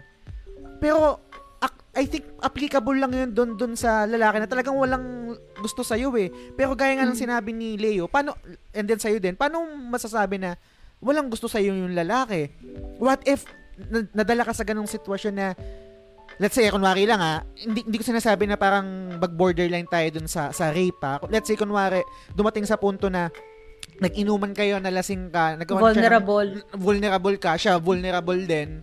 Wala wala kayong inhibitions pareho. susugal ako, mag igagrab niya yun eh, oppor- opportunity na yun eh. So, yun yung kinakatakot, kinakatakot ko. And balikan ko lang yung sinasabi ni, ni TJ kanina yung sa trust issues. I think, oo, trust issues. Pero sa kabilang banda kasi, tinitignan ko to, yung nasabi ko na to sa previous topic-topic, pag nagkaroon ako ng girlfriend, hindi ko to yayayain, ay hindi ko to papayagan na makipag-inuman sa mga kaibigan niya na puro lalaki eh. Hindi ko rin to, hindi ko rin to papayagan na makipag-inuman, maki- makipag-gimmick, yung disco-disco, mga sayawan. Pwede, Mm. sama mo ko. Pero girls night out kayo or with your friends, inuman. Depende siguro sa friends. Ganito kasi, ganito yung, Hindi yung, ba din? Mm, depende. Kasi ganito yung pumapasok sa isip ko. Um, oo, um, may trust ako doon, doon sa, sa tao, doon sa, sa girlfriend ko. Pero doon sa sitwasyon, wala akong trust eh. Mm. Kahit, kahit sabihin mo na sobrang laki ng tiwala mo doon sa isang tao and yung baba, yung girlfriend ko din, yung tiwala sa akin. Pag nilagay ka sa sitwasyon na, bul- na vulnerable ka, na parang pwede kang magkaroon ng pagkakamali, minsan kasi, na-over, na-overpower nung sitwasyon yung kapasidad mong mag-isip ng tama o sa mali. I think, Mm. il- ilang beses na ba tayo nalasing na minsan hindi na natin maalala kung ano yung mga pinagsasabi natin or hindi natin Totoo maalala. ba yun? Hindi, meron, meron ganun nangyayari Hindi talaga. ganun talaga. Hindi Kasi parang 100%. feeling ko, eme lang yun, ng mga Hindi, hindi. lalaki. Parang palusot.com lang. Maniwala ka sa akin. Maraming pangyayari na nag-autopilot na ako sa ginawa ko. Pero hindi 100% ha. And gets ko din na ginagawa din, meron din mga lalaki na ginagawang, ano yun, um, excuse yun. Pero meron Mm. mga pangyayari na talaga na parang dahil nawawalan ka na ng inhibition, nawawala ka ng guard sa sarili mo, nagiging parang pakawala ka na sa lahat ng nararamdaman mo. Sa akin, haya, ilalagay ko pa ba yung, yung girlfriend ko sa ganung sitwasyon? Mm-mm. Hindi ba parang mas better yung prevention na wag na natin gawin yun? Prevention is the key. Oo, na wag, wag, wag, wag na. Oo, oo, oo, oo, hindi mo gagawin yun, pero andun pa rin yung slim chance na pwedeng mangyari. Wag mo nang ilagay doon. Parang, parang kunwari sa, sa, sa dagat, meron kang open wound, alam mo maraming pating doon, tatalon ka pa ba? Hindi na eh. Hindi ka natatalon doon eh, kasi alam mo may mga pating doon eh. Kahit, ewan ko, na-hype up lang ako. Ang antindi ng emosyon ni Jazz. Hindi, pero alam mo na, naalala ko lang bigla. Kasi, meron ako naging boyfriend before. Pero ang tagal na nun. Diyos ko, high school pa ako. So, hindi ko sure kung counted pa ba yun or parang, ano ba yun, puppy love lang ba? Or, alam mo yun, crush-crush lang. So, ang nangyari, syempre, sa school, ganyan, parang ang layo ng topic. I mean, hindi pa malayo yung topic, no? Malayo lang yung age ah. or yung level of maturity siguro. Pero ang nangyari kasi is, um, nagkalabuan kami nung guy. Mm. Tapos meron, kasi meron siyang best friend na babae. Ah. Na pinagseselosan ko na, na alam ko na yon na may Mm. something na hindi dapat na ganon. Mm. Tapos, kinako, parang inaano ko, sinesecure ako nung guy na hindi, ano, friend lang yan, ganyan, um, girl best friend, ganyan. Ah. Tapos yun, nung nag-break kami, ending, naging sila. Parang after two weeks, naging sila nung girl best friend. Yvette, last na, sorry, ah, bago tayo magbasa ng Mm. comments. Kasi alam ko makaka-relate ka eh. Galing ka din sa Okay. BPO. Galing ka sa BPO, Oo. di ba? Ay, Diyos ko. Putang ina, Okay. hindi ako papayag na yung girlfriend ko sumama sa Team team building. building! Walang team building! Tang ina. Promise. Guys, Iba- alam nyo na yan. Mag-resign ka na kung magsama ka sa team building. Ay, Diyos ko po. Or, sumama ka sa team building. Sige, pero kasama Oo, ko. Oo, sama ako. Yung ako girlfriend Oo. or let's say gir- Oo. girlfriend ka, sama ka doon sa team building. Kahit boyfriend mo pupunta ng team building, hindi sa trust issue yun eh. Yung sitwasyon Hindi, ng team ano, building, yun na yun eh. Sitwasyon Depende yun. din siguro sa babae, sa trust mo dun sa babae. Kasi may, syempre may mga babae din naman na hindi naman din papayag ng, or sa mga lalaki na hindi papayag ng basa-basa. Pero just to be on the safe side na Yun lang yun. din. Yung Oo. prevention kasi talaga, eh, alam mo kasi yung nangyayari dun eh. 'Di ba? BP galing ka ng BPO. Pag team building, put, Yeah. wala wala pa ako napunta ang team building na walang nagtsokaran. True. Wala, pero so far, eto kasi, diretsong sagot, true. hindi kasi, naka-attend ako ng mga team building, pero yung same day uuwi, Mm. never pa ako naka-experience ng overnight, pero yung may overnight, Ah, ah, yan, overnight. sure. Matik. Sure yan, guys. Ipanot ipanotaryo yun na. Oo. Ipa- May itaga nyo na sa lahat ng itataga nyo. Promise. May isang couple dyan na may iwan sa banyo or Oo. somewhere na nag-party. Separate party. Ganon. Whew, anyway, So, basta yun. tayong comments, Yvette. Okay, sige. Saan tayo nag-stop? Hindi ko na rin maalala. Nadala ako ng ano. Hindi. Si Ace. Sabi ni Ace, pag may boy or girl best friend, ibig sabihin yan may reserva siya. Alright. True! yun talaga yun! Sinasabi ko talaga sa inyo, yung mga boy best friend na yan, tsaka girl best friend. Tapos nag-comment si Jack sa ano, sa Ara-Ara page. Sabi Ah. niya, hindi na daw. Madalas abangers yan eh. Mm. May nag-comment din sa Vibs na page, sabi ni Erwin, open communication. Go Okay. Vibs. Tapos, um, Shoutout pala sa inyo guys sa mga nanonood sa Vibs na page tsaka sa Ara-Ara page. Shoutout sa inyo lahat guys. Tapos, wait lang, asa na ako ulit? Hala, umaangat. Si Leo ba to? Mm. Na- nabasa ko na to, no? Yung sabi niyang may POV na walang mali siya. Ah, nabasa ko na yan. Sabi ni Jack, best friendin muna bago ligawan. Para may pakiramdaman stage na, no? Para Hmm. alam mo na kung olats o hindi. Sabi ni Ace, hindi nagsisinungaling ang observation hacking ng mga lalaki. Alright. Sabi ni Ren, pass pa din, walang depende. Yes. Ngayon si Okay. JGM Shadow Game, sabi niya nakaka-enjoy kasi ang mga kaibigan ko na babae dahil alam nila nakagaya ko si Roronoa Hmm. Zoro na naliligaw agad kaya sinasamahan nila ako at mag, mas talkative sa games at anime. Mm. Pero ito, JGM. Hindi, sa, syempre, ang hirap din sagutin nito and gets ko din na wala naman tayong kapasidad malaman kung talagang ito yung mangyayari. Susugal ako given a chance, igagrab mo eh. Let's say may babae na nagpakita sa'yo ng, let's say, ng motibo or nagkagusto Motibo. sa'yo. Mm. I mean, Pero yun ay kung magpapakita ng motibo yung babae. Oh, yun nga, kung, kung, kung nagpakita ng motibo yung babae. Pero 9, 9, 9 out of 10. Hindi tatanggihan ng lalaki yun. Wal, kat- hindi nag hindi nag-add up sa utak ko na pag nagbigay ng motibo yung babae sa lalaki, hihindian mo, let's say, tapos maganda pa. Katarantaduhan tapos mahilig pa sa mga parang same interest Oh, pa same kayo, di ba? Wala, wala sa history ng kalalakihan. Hindi, joke lang. Huy. Okay, anyway. Go, go, go. Anyway, okay Nicole, mahalin mo na lang pusa mo boss just to be safe sa BBF na yan. Miyaka is the key. Yes, Miyaka. Is the key ang ano natin. Kaso Tagline malandi si, natin today. si Miyaka eh. Kaya nga ipapakapon ko eh. Malandi si Miyaka. Baka ilan na yung anak ni Miyaka, hindi mo alam mo. May Tinawa sabi ni, sabi ni liter Ren, ba ano, yung tawag Iveto. doon? Ano? Mm. Liter? Oo, di ba yung sa pagkamaraming anak? Yun ba yun? Ay, Oh, never mind. Okay. Never mind. Okay, sabi ni Ren, Mm. oh, go. Legit yan, BPO. Kasi sa, sa BPO nagtatrabaho si Ren. Pero mabait kaming mga Hmm. IT sa BPO. May bawi, ano? Nag, nagti-team building din ba ang, ano, ang mga IT? IT! Kasama ata nila ano, yung talent acquisition. Kasi yun yung mga katropa nila eh. Charot. Sabi ni, Tsaka HR. sabi ni DJ, basta ako, ano yan, basta ako, may May tiwala, tiwala. ako sa GF ko. Sa Nice. Um, extra magazine. Um, sabi ni DJ, if gusto niyang mga liwa, gagawa at gagawa ng paraan yan. Totoo. Pero, tot- pero yung sa akin kasi, ba't mo ilalagay yung siya sa sitwasyon na magkakamali ka, magkakamali, yung malaki yung chance na magkamali ka. Mm-mm. Y- yun, yun, yun lang yung sa akin eh. Kung kayang i-prevent yung mga bagay-bagay, prevent na. Huwag ka na mag-inom. Totoo. Huwag ka mag-team building. True. Huwag kang Huwag mag-silo. ka nang gumawa ng... Huwag kang mag-silo. Ano? Sabi ni, ni Arnel, ipanotaryo nyo na just. Bisit, tawang-tawa ko dito.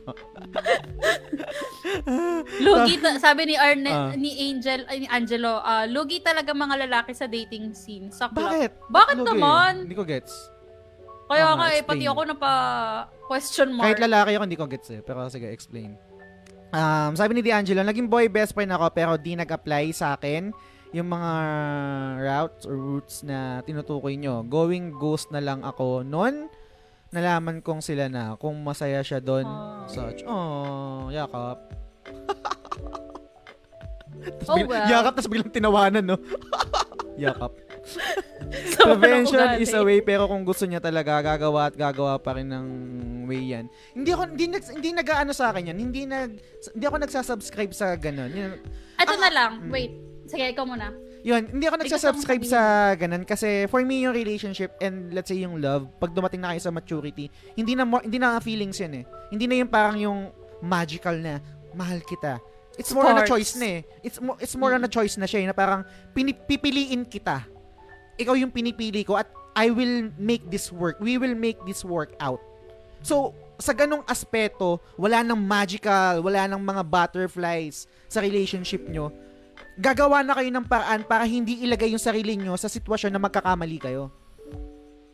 Y- y- yun, yun lang yung, yung sa akin. Kasi hindi, la- hindi laging forever mahal nyo yung isa't isa eh. Hindi, mawa, mawawala at mawawala yung love na putang ina, unconditional, lulutuan kita. Magkakabadtripan kayo niyan eh. And ang tatagal sa sa relationship, I think yung yung choice nyo na piliin yung isa't isa pa rin and make it work. Yes. Yun. I Amara. choose you every day. Amara, Yes. I choose you. Joke lang. every day kang pipiliin. Yes naman. Ayun. Hindi, pero wait lang. Ito pa. Um, gusto ko lang, isa pang side ng story na gusto ko ding sabihin. Kung yung, kunyari, ako, kunyari, may boy best friend ako. Kung si boy Mm. best friend, alam kong um, may karelasyon siya, dapat si, si, boy, si best friend, respeto na din. Alam mo Hmm. yun, dapat alam mo na rin yung boundaries mo as a friend. Kasi meron tayong mga friends na alam mo na ngang may jowa, pero hindi alam yung salitang boundary. Totoo. 'Di ba? So Mm. dapat si best friend, alam na rin na kung taken na yung, kagaya nung sinabi ni Angelo na siya na daw yung lumayo kasi alam niyang may jowa na yung best friend niya. 'Di ba? Dapat ganun ganun na may konting respeto. Unless na lang masasaktan ka talaga kung may feelings ka pala dun sa best friend mo. Totoo. Pag Diba? ikaw ba kunwari may boyfriend ka na, kunwari may boyfriend ka na, so hindi ka na makikipagnood sa sine na may kasama, kasama yung friend Hindi. mo? Hindi na. Na solo, hindi. Ah, hindi na. Okay. Good. Pero yun nga. Good girl. hindi Tayo. Siyempre, good girl tayo. Girl! Tama, tama yun. O, ano yun? Um, X Hindi, yun. kasi again, Yung manonood ka na respeto kasama. mo yun. oh. Yes, respeto mo yun sa boyfriend mo eh. So, Totoo. yun. Autopass yun. Du- kahit nga, kahit duo, feeling ko autopass ako eh. Talaga? Oh, Seryoso ba? ko. Oh, feeling ko. Kasi yung Hindi, duo, kasi- may kasamang... Ako? Hindi ko alam. Ewan ko. Pero, yun naman yung hindi ko ma, ma ano, ma-imagine. Kasi, syempre, ang dami kong mga nakakalaro na online na parang, ganda Okay, ng comment pre. nito na yun. Oh, sige, mm, sige. ganun. Totoo. Parang ganun lang, na, ah, what do you call this? Na parang alam mong tropa lang, o, pre, isang game lang ako ah. O, sige, isang game lang. Mga ganun. Pampalipas oras lang. Kasi ang, ang sad nga din naman kasi maglaro ng ikaw lang palagi mag-isa. Kaya nga, masaya din talaga. Iba din talaga yung enjoyment pagka online games yung nilaro mo. eh. Hindi mag-queue. So, anyway, Random, anong queue? hindi masaya kapag hindi tropa yung kalaro. Ito naman, Okay, gets. Sabi ni Ace, oh, ang ganda ng comment niya. Pinin ko. Yung mga best friend, best friend na yan, katarantaduhan yan kasi ang totoong best friend mo ay yung mismong Ay. partner mo na. Alright. True. Agree naman, agree naman. Yeah. I-heart natin yan, i-heart natin Mm. yan. Kasi yung konsepto na pag may hinahanap ka na hindi mo nakikita sa partner mo, tapos hinanap mo sa best Putot friend mo. yun. Kagaguhan Diba, yun. Ayoko nun. Kung naghanap ka ng ibang quality na nasa best friend mo, kagaguhan yun. Ibig sabihin, hindi ka sobrang attracted sa boyfriend mo or sa karelasyon mo na naghahanap ka pa ng iba. 'Di ba? Mm. So, wala. X yun. X tayo sa mga best friend. Tol, may comment si DJ. Um, nakakas... Ano?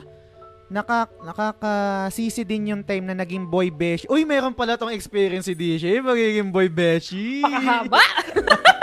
Nakakasisi din yung time naging boy beshi ako noong college. May gorgeous na shorty friend ako noon eh. Sakto may problema sila ng BF niya. Ninineglect ata siya. Tapos ako naman, kakagaling lang sa breakup from 2 years relationship. Nakipag one on one inuman till malasing kami sa kalungkutan namin to the point hinawakan niya kamay ko. May something na sana na mangyari eh. Kaso inaisip ko yung BF niya. That's freaking cruel kaya nag-inom na lang kami. Ah, so for sure it's up to the person talaga. Wag natin i-judge. Hirap din kasi maging ganun lods baka sabihin sinasakal sila. Totoo rin naman. I mean pag Mm-mm. nagbibigay naman ako ng opinion, lagi naman din sa I mean nilalagay ko sa umbrella, oo. Pero nadje-generalize rin talaga. eh. Ang sinasabi ko lang talaga is hi- hindi ang hirap hindi hindi siya nag hindi siya nag-add up sa utak ko eh. Hindi talaga na parang nagbigay sa'yo ng motibo, hindi mo may, gust- may, may romantic feelings ka dun sa babae, nagbigay sa'yo ng motibo. Hindi, hindi siya nag-add hindi siya nag-add up sa akin. Ewan ko talaga. Basta ako, ano, um, Sa tor- No kung to ako, torpe na ako neto ah.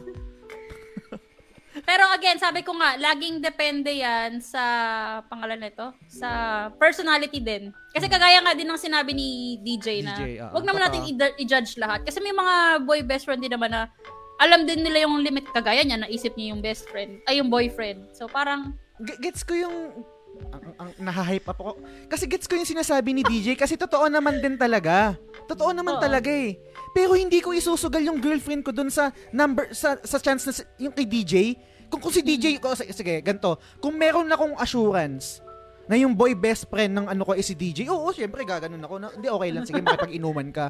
Pero hindi ko naman Oo. alam kung katulad ni DJ yung boy best friend ng Oo. girlfriend ko eh. So, isusugal ko ano pa ba yun? personality, oo. Oh, hindi ko Yes, isusugal yun. exactly. Pero it doesn't mean na mali sinasabi ni DJ. Meron talaga nag-exist na ganun. Pero hindi ko pa rin isusugal yun. True. Mm. Wag ka na mag-inom. Tayo na lang mag-inom. Nag-inom, ma- manginginom ako eh. Ako na lang, iyayin mo mag-inom. Di ba pwede yun? Alam ba, meron ako, chika, side, side kwento lang. Hindi, Amara. side kwento lang. Meron ako, si Amara, ikaw na lang ayain mag-inom. Yes! Hindi, um, meron akong best friend. Nakakatawa lang kasi um, for the longest time, yung best friend ko na babae, Ah. wala siyang ibang kaibigan na babae. So, wala siyang mapagtanungan ng mga problema niya sa buhay. So, ngayon, pag nag-aaway sila ng boyfriend niya, ang sinasabi niya sa boyfriend niya, pwede bang mag-switch ka ng personality? Kunyari, ikaw si best friend ko. o bakit naman ganito yung ugali ni ano, ni ganito, ni boyfriend ko? Yan. So, para nakakatawa lang kasi yung Gets. guy, sinasakyan niya yung trip ng babae na nag-switch siya kunyari sa best friend personality. Mm.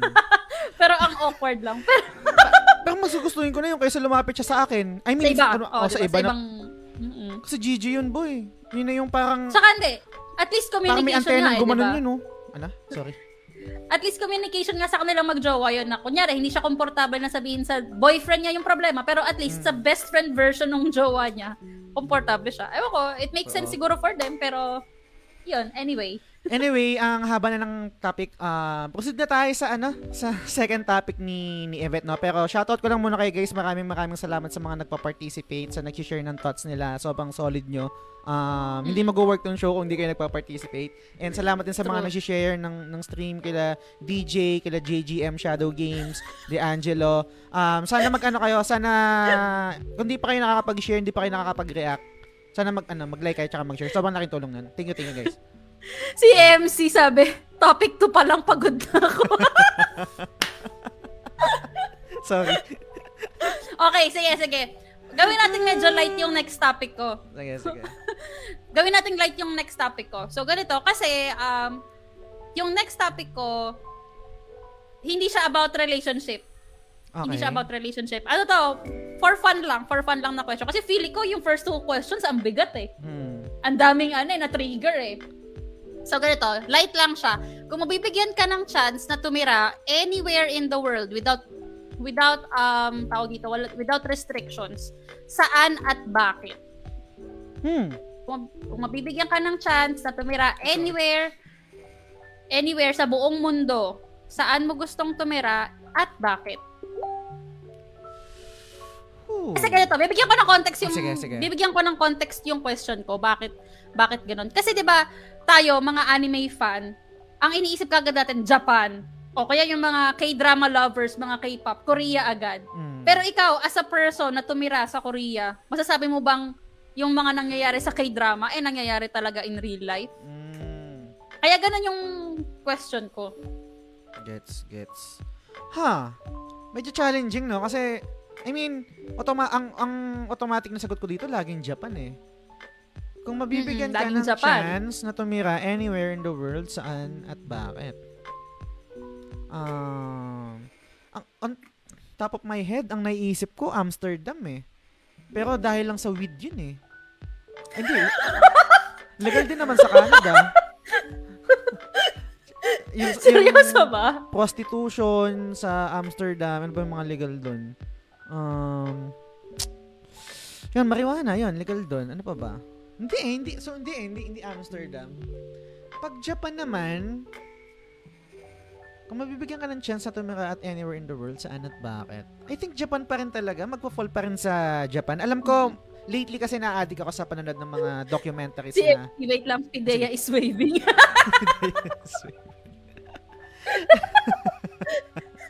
Ayun. Boset ka dyan.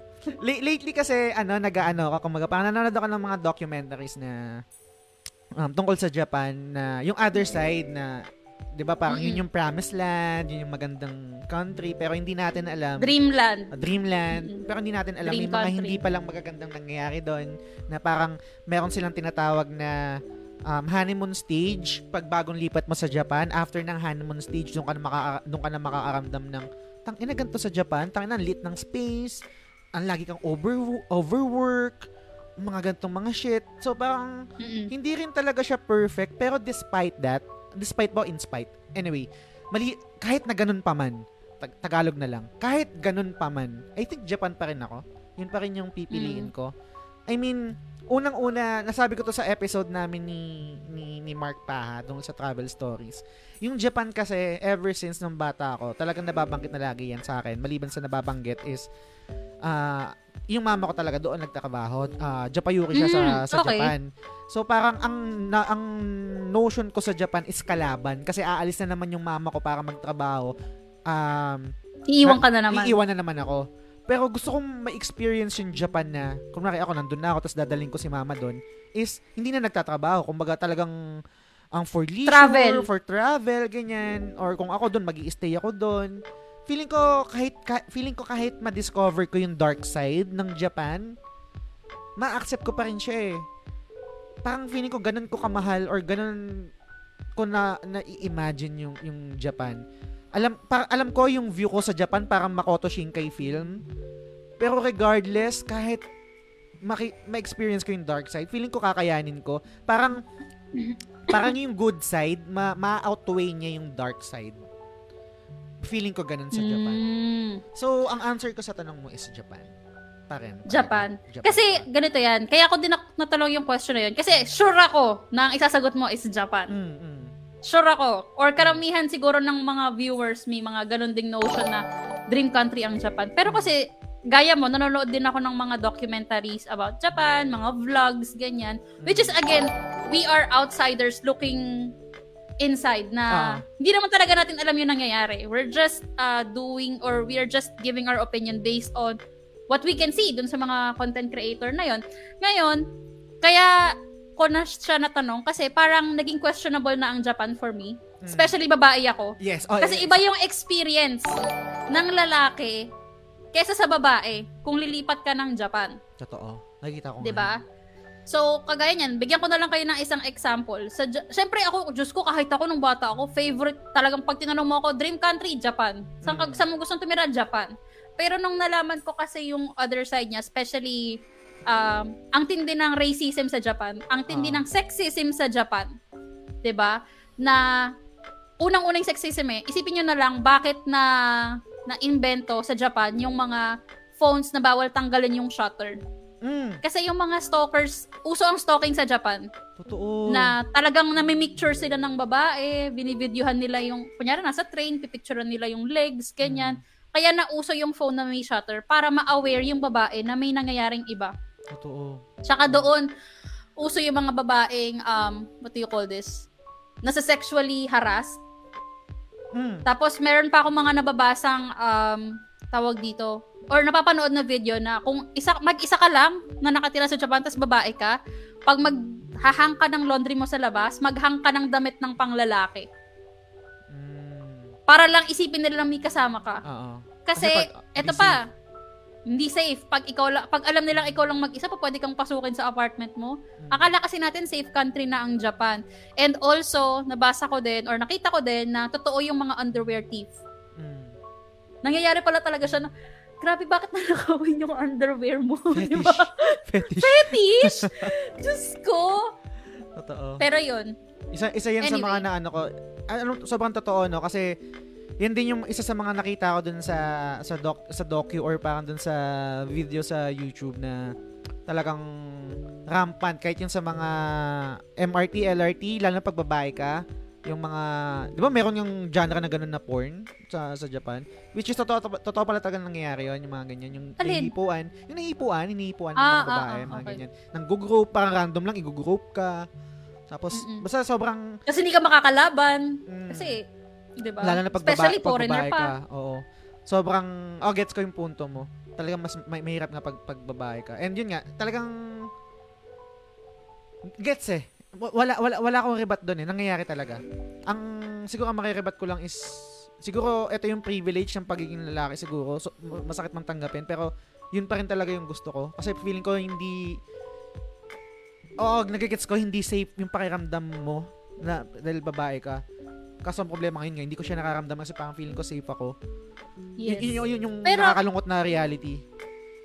gusto ko ngayon itanong sa'yo kasi 'di ba tumira ka sa Korea. Ang dami nating ayan kagaya niyan si Norvin unang-una kong nakikitang sumagot ng South Korea. Mm. Ma-advise mo ba na magandang tumira sa Korea? Yes Sa- or no? Oh, ma- mga okay, okay sa Korea. Um, meron din siya mga dark side. Yung mga Koreano, ma- may mga masasama din na ugali ng Koreano. Pero I think hindi ganun karampant yung discrimination sa babae. And lalo na yung mga kalibugan Or baka hindi mo lang din kasi alam. O baka yun din, baka din. Sa exper- ba- based lang sa experience ko, never akong nakakuha ng exper- uh, experience or na nalaman na kunwari sa kaibigan, ganyan, sa katrabaho na, ni- hinipuan ako ng Koreano ah, sa sa sa train na, oy, na, na parang binusohan ako ah. Wala wala wala akong na-experience na ganun. So, hindi ko rin sinasabi na, kumbaga, hindi ko rin ma-generalize sa mga bait silang tao, pero base sa experience ko, ang, yung, na- yung na-experience kong mga kasamaan o ugali ng mga Koreano is towards sa akin na Pinoy na lalaki. Yung nang babatok Mm. sila, pag nagkamali ka, mumurahin ka, sasabihan ka ng pabo, paboan niya? Gano'n ka, yay, check ya. Bumurahin kang ganyan. Um, tayo Pinoy, tangin hindi natin gusto yun, babatukan tayo, di ba? Yung mga ganyan. Tapos overwork din, um, mandatory OTs. Maliit din yung space. maliit yung space, madamot magturo. Ayun, madami ding mali, madami ding mali sa mga Koreano. Pero, hindi ko alam yung, eh, kung i-compare ko yung Japan tsaka sa Korea, hindi ko alam kung ganun sila katulad sa Japan pagdating sa babae. Hindi ko alam. Ang Mhm. meron lang doon na na-experience ko is yung patriarch, patriarch din kasi yung ano, patriarch ba? Patriarchal. Yung, yung Korea na to the point na pag babae, kadalasan, housewife, lalaki mag-ano. Sunod ka lang sa lalaki. Oo, sunod ka lang sa lalaki. Minsan nga sa sa bus, ang nakatayo, lala, ah, babae, tapos yung asawa ng lalaki yung naka, nakaupo, nakatayo yung babae, ganun. Wala silang, Mm. ano, chivalry, wala silang gentleman, mga ganyan, wala, Mm-mm. wala. Sa experience ko, ah, again, experience ko lang yun, hindi ko nilalahat, yung nakanasan ko lang ganun. So, yun. Kasi 'di ba parang yun nga parang pag pinanood mo yung K-drama, rainbows and Mm. butterflies ang makikita mo eh. Lahat ng kilig parts talagang kikiligin ka eh, 'di ba? Totoo, Pero yun nga, pero on the flip side, hindi naman talaga natin alam yung nangyayari. Anyway, basa tayo muna ng comments kasi ang dami ding nag-comments, no? So, tawag dito. Huli, ta- huli nating binasa. Si Angelo, proceed na kasi nalulungkot na ako thinking back sa mga love life ko, please. okay na, okay na. Tapos na tayo.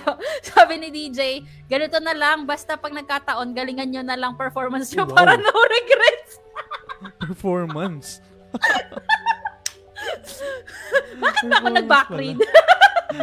Charot. sabi ni sabi ni Ace, ethics maintenance boys. Mm. Tapos, okay, ito na, simula sa comment ni Angelo, start na to dun sa new topic eh. Sabi niya, New Zealand. Pero bakit New Zealand? Ah, Sabi bakit? ni Albert, um, Philippines best country. Talaga ba? Oy. oy, oy, paano? Explain. Sabi ni MC Lam na this Norvin, Stacy Girls. Mm, Korea, ano, grupo. Tapos, Mm. Tapos Girl sabi sila. ni ah, medyo ano na ako, second gen kasi ako ng K-pop group kaya medyo di na ako updated. Sabi ni Joseph, kapitbahay ni Mr. Beast, totropahin. Tapos, sabi ni Angelo, ayun, New Zealand, ito na yung explanation niya. Kasi, edge of the world, so less wars and conflicts, upcoming economical boom and progressive system pa, saan ka pa? Often for migrants din. Hirap pagtrabaho sa Japan, workaholic sila, tamad Yes. ako. Eto naman, New Zealand. May nagbanggit ng New Zealand. Meron kasi akong friend na galing siya ng New Zealand. Okay. And sabi niya, um, yes, maganda ang New Zealand. Pero sabi niya, kung yung work ko, kasi di ba nag-isip kasi ako mag- mag-migrate din sa New Zealand. Kasi di ba Ah. yun nga yung alam natin, maganda, sabi niya. Pero kung yung work mo is more on tech side, medyo Ah. lagging sila sa tech side. Mm, more Parang ano medyo sila, probinsya, no? Farm, probinsya farm. peg. Oo. Mm, Probinsya peg pa din sila. So sabi niya, kung ang work mo digital marketing, tas mag New Zealand ka, wag na. okay. mahihirapan ka, sabi niya. Kasi, hindi pa sila ganun ka-progressive when it comes to um, digital marketing. So, ah, okay. Sabi niya sa Canada, ewan ko lang sa Canada kung paano, pero yun yung na, na, na- narinig ko sa New Zealand. And again, wala naman akong experience or masyado pang napanood about New Zealand. So, yun. Ah. MC, yun nga, PDEA is waving dahil sa Amsterdam mo. sabi ni Norvin, ayan, sabi ko nga, sabi ni Norvin, South Korea, Matic. Tapos, sabi naman ni JGM Shadow Games, North Pole, gusto ko na matulog na hindi nagigising. Parang iba naman yung gusto mo. Parang mahimbing na tulog na walang gising. Lods, pag may ano, gusto mo nang kausap, PM ka lang sa akin. Di, seryoso, seryoso. pinagdadaan. Si ha, ano si ako, ako naman. Um, sabi ni Benson, Yes, Seattle dahil sa grunge rock scene. LA kasi yun yung best place sa US talaga even for content Oh. creators. Pero New Zealand for peace and quiet din talaga. Sabi naman ni TJ, ideally New Zealand din, pero siguro US. Andun kasi ang mga in-laws ko. Isama ko na din yung OG family ko. Um, bye-bye Philippines kung more palpak si 88M. Gets na natin yung kung sino si 88M. Okay, sabi naman ni Ace, kung reality ang usapan, Amsterdam talaga dahil siguro sa disiplina ng mga tao doon at syempre sa mga legal things na wala dito. Pero kung fantasy, siguro Agartha. Alright. Si- a- Ano yung Agartha nga pala yan? Yung ba yung parang Atlant Atlantis ba yun? Yun ba yun? O yung parang nas... Anyway, Google na lang natin kung ano yung Oy, wait lang, may comment si Angelo na na-skip mo. Ah, Sabi niya, ay, travel sabi? lang ako sa Japan. For Wala- wala- idol scene. Cosplay scene and pag-splurge sa Akihabara. Okay, sorry, sorry, sorry. Um, sabi naman ni ni Ren, kung 30 plus ka na, baka New Zealand. Sabi naman ni DJ, Germany, kasi may neat box doon eh. Ano yun? Ano yung may na. meatbox? Vitoy, salamat sa pag-like ng stream. Guys, salamat pala sa mga nagla-like and sa mga nag-share. Advance thank you kung i-share niyo yung stream. Thank you, thank you. Um, sabi naman ni MC, ako siguro Japan din. Culture-wise, bata pa lang ako. Gusto ko na talaga And I tried st- studying Japanese para makabasa din visual novel sa PSP. Dami dyan, Lods, no? Yung mga not safe for work sa mga visual novels. Anyway, um, Potek sa Pinas kasi, pag tumira ka, Matic hard mode yung difficult. golden, hashtag golden age. Justin, salamat sa pag-like ng stream. Guys, kung di pa kayo nakakapag-like, pasuyo naman. Laking tulong. Thank you, thank you. Um, sabi naman ni Ren, may docu ba yan about dark side sa Japan? Yes. Yes. Not necessarily Marami. parang docu na CNN or ganyan. Parang yung mga nagva-vlog na basta makikita mo yun doon. Um, sabi naman ni Angelo, yes, xenophobic pa rin ang ibang Japanese sadly. Um, si MC November na pala ang launch ng Studio Ghibli Land sa Japan. Uy, nice. Gusto kong pumunta dyan. Solid yan. Sabi naman ni DJ, boomer mentality sa Japan ang lala. Yes. Manirahan dyan. Yun lang. Yun nga yung sinasabi ko eh. Kasi nga, um, iba din talaga yung culture. Tapos yun nga, sabi ko nga, um, hindi rin sila masyadong open talaga sa foreigners. Like, iba yung treatment nila pag alam nilang gaijin ka. Gaijin is term for foreigner. So, Mm, alam mo yung talaga makakakita ka ng mga dirty looks na parang, totoo. ay, gaijin kasi or ay, foreigner kasi. Kaya ganyan. Hindi So, nila yun. alam mauubos na yung lahi nila kasi puro sila matatanda, ano? Mm-mm. Kailangan mo kami magpalahi, gago. Hindi, joke lang. Ah, Kung gusto niyang tumaas ang population ng Japan, ah, oh. i-visa free nyo ang Pilipinas. Justin, 0917-185-7184. Kailangan nyo ng lahi. Okay. Let's proceed. sa Netflix, ah, mayroon, mayroon pala sa Netflix yung docu. Anyway, Mhm. um, sabi naman ni DJ, pero pag Pinoy ang titira sa Japan, puta, easy mode lang yan, Lods. Sanay na, no? Sanay na. Sabi naman ni, yan, ito si MC, yung nanonood rin ako nito. IR, IRL streams pa lang ng mga tao twi- sa Twitch sa Japan, ang daming pervs and strangers na suspicious. Ang hirap maging babae sa Japan. Yun nga, yung isa rin yun sa mga napanood ko. Oy, Gab, shoutout sa'yo. Salamat sa pag-share ng stream. Um, Shibal si Kiasa dyan sa Korea, tang ina. Ah, sabi naman ni Angelo, sa Korea naman kasi isipan ko yung mental health ng anak ko since napaka-study conscious nila. Totoo rin Mm. naman yon Um, sumbong ko sila kay attorney. Totoo yun, mandatory OT. Sa factory ah, hindi ko sure. Okay, hindi na lang, okay, sige, ganito. Hindi sa factory, let's say sa mga corporate, hindi mandatory OT, pero mandatory na sumama kayo sa sa inuman, sumama kayo Sa inuman. Sa Japan Oo, din. Ganyan. Diba? Mga after work, ang inang yan. Mm-mm. Ah, ayun, ito, sabi ni DJ, saktong-sakto. Meron pang mandatory corporate inom lalo sa Japan. Yun nga, ito, sabi ni yes, DJ. totoo. Totoo yan. Sabi naman ni Angelo, bet ko naman ang corporate... Ay, oh puto. Eh, di ka- doon ka, Lord. Sakto.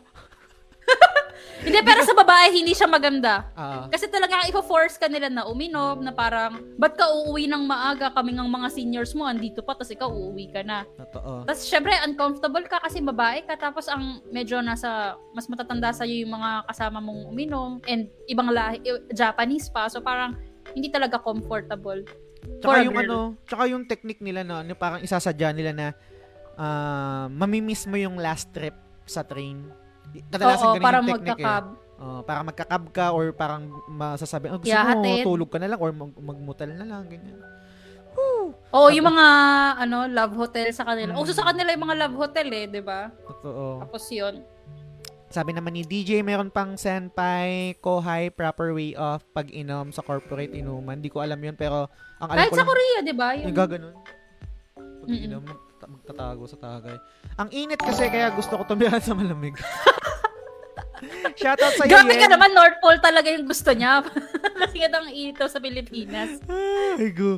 Oy, Macy! Shoutout sa'yo. Nag-comment si Macy, asawa ni TJ to. Sabi ni Macy, sa US, I think, just in case may kailangan ako, at least maraming relatives.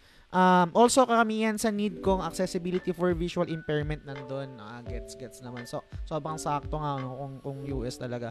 Pero saan sa US? Wala, wala naman eksaktong lugar sa US. Um, kasi, alam ko parang pag Texas, maraming ano, no? Maraming, dun yung, yung talagang pugad ng mga Criminal. Charot. Ano Sorry. doon? Yung racist. Anyway, Ah, y- yan, salamat okay. sa pag-share ng stream. Kasi ang ang logic daw sa US, correct nyo ako guys ha, sa geography ng US, pag more on coast, doon sa malapit sa dagat, doon daw Mm. konti ang ra- mga racist. Pero once na Sabi gumigit nga, na, pag gumigit na ka na, yung nasa, nasa loob ng US, doon daw marami yung racist. Hindi ko alam kung anong paliwanag doon. Anyway. Um, sabi ni DJ, neat backs, uh, monthly allowance para sa mga walang work na German. Ah, ayos oh. Parang ano, four piece. Parang four piece. Na hindi ramdam. alam niyo ba yung hindi ramdam piece? sa Pilipinas. Yamit ito to the, to the max. Yokai tawag sa'yo pag sa Japan ka. Yokai. Aswang yun, di ba? Aswang. So, Ayowi on the way na ako. Yes, sir. Kambal yes, agad. sir. Sabi ni Norvin, lahat ng lugar na- Sabi ni Norvin, lahat ng lugar laging may pero. Mm. Wala naman din perfect. Depende din talaga siguro sa makakasama mo or pur- ano yan? Ay, sorry. Ah, purpose, Purpose mo kung kung bakit ka titira doon. Totoo rin naman. Wala naman perfect eh. Mm-mm. Neverland. Sabi Ay, ko hindi- nga may- Kahit Neverland, di rin perfect, ano? Hindi kaya nga sabi ko may pros and cons naman talaga kahit saan ka tumira. Kaya nga nagtatanong ako kung paano yung basis ng mga ibang tao kung saan sila titira. Ay, ikaw, Diba? di, pa, di ka pa natatanong ikaw. Saan ka ba pala? Saan ka pala? Wala nga akong idea eh. Kasi actually, Hmm. dito sa Dubai, okay naman ako dito eh. Okay. Like, Kahit for now. Discord? Like, oh, yun lang. Ah, yun Lungkot lang. lang. Yun, again, again, yun yung isa sa mga cons siguro. Tapos, um, siguro dito, dito din kasi sobrang male-dominated na ang hirap pasukin ng mga ibang industry kasi pag Arabs, tas puro lalaki. Kasi kagaya niyan, gusto kong magtrabaho sa mga gaming company dito. Mm. Pero unang requirement, kailangan marunong ka mag-Arabic. Mm. Tapos pangalawa, syempre, dito puro lalaki din talaga yung nasa industry.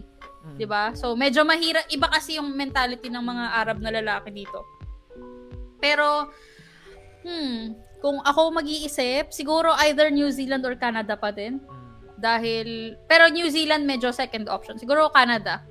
Free Ang downside lang, oo, ang downside lang sa akin ng Canada, parang hindi ko kaya yung 7 months a year na winter. Mm. No?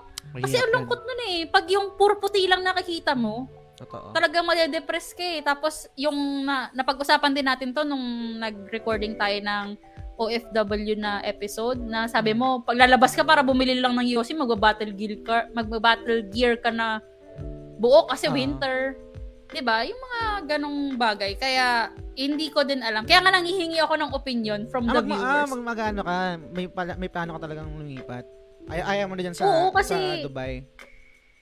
I mean, well, Well, 'di ba Parang if given a chance nga eh, 'di ba? Yun Ah. naman yung question if given a chance. Pero let's see. anyway, wait lang. Sige, sige. may mga may mga comments pa. Basa pa tayo. Wait lang, malapit na matapos. So, si Joshua, anywhere in Europe kasi gusto ko yung cultural strongholds nila doon lalo sa London. Monarchy pa din. Yun ang old school literal. Pero ang cost of living sa London, Diyos ko, mamamatay ka. Kaya nga ang daming Brits na lumilipat dito sa Dubai kasi mas mura dito. Tapos malaki pa yung sinasahod nila. Kasi ang laki ng tax sa London, sa ano, UK. ano bang ano bang pangit dyan sa Dubai maliban sa walang Discord? Yung talagang pinakaayaw mo, pinakapangit. Init! Ang Ah, init! May sunstorm nga ngayon, di ako makalabas. Kasi puro buhangin sa labas.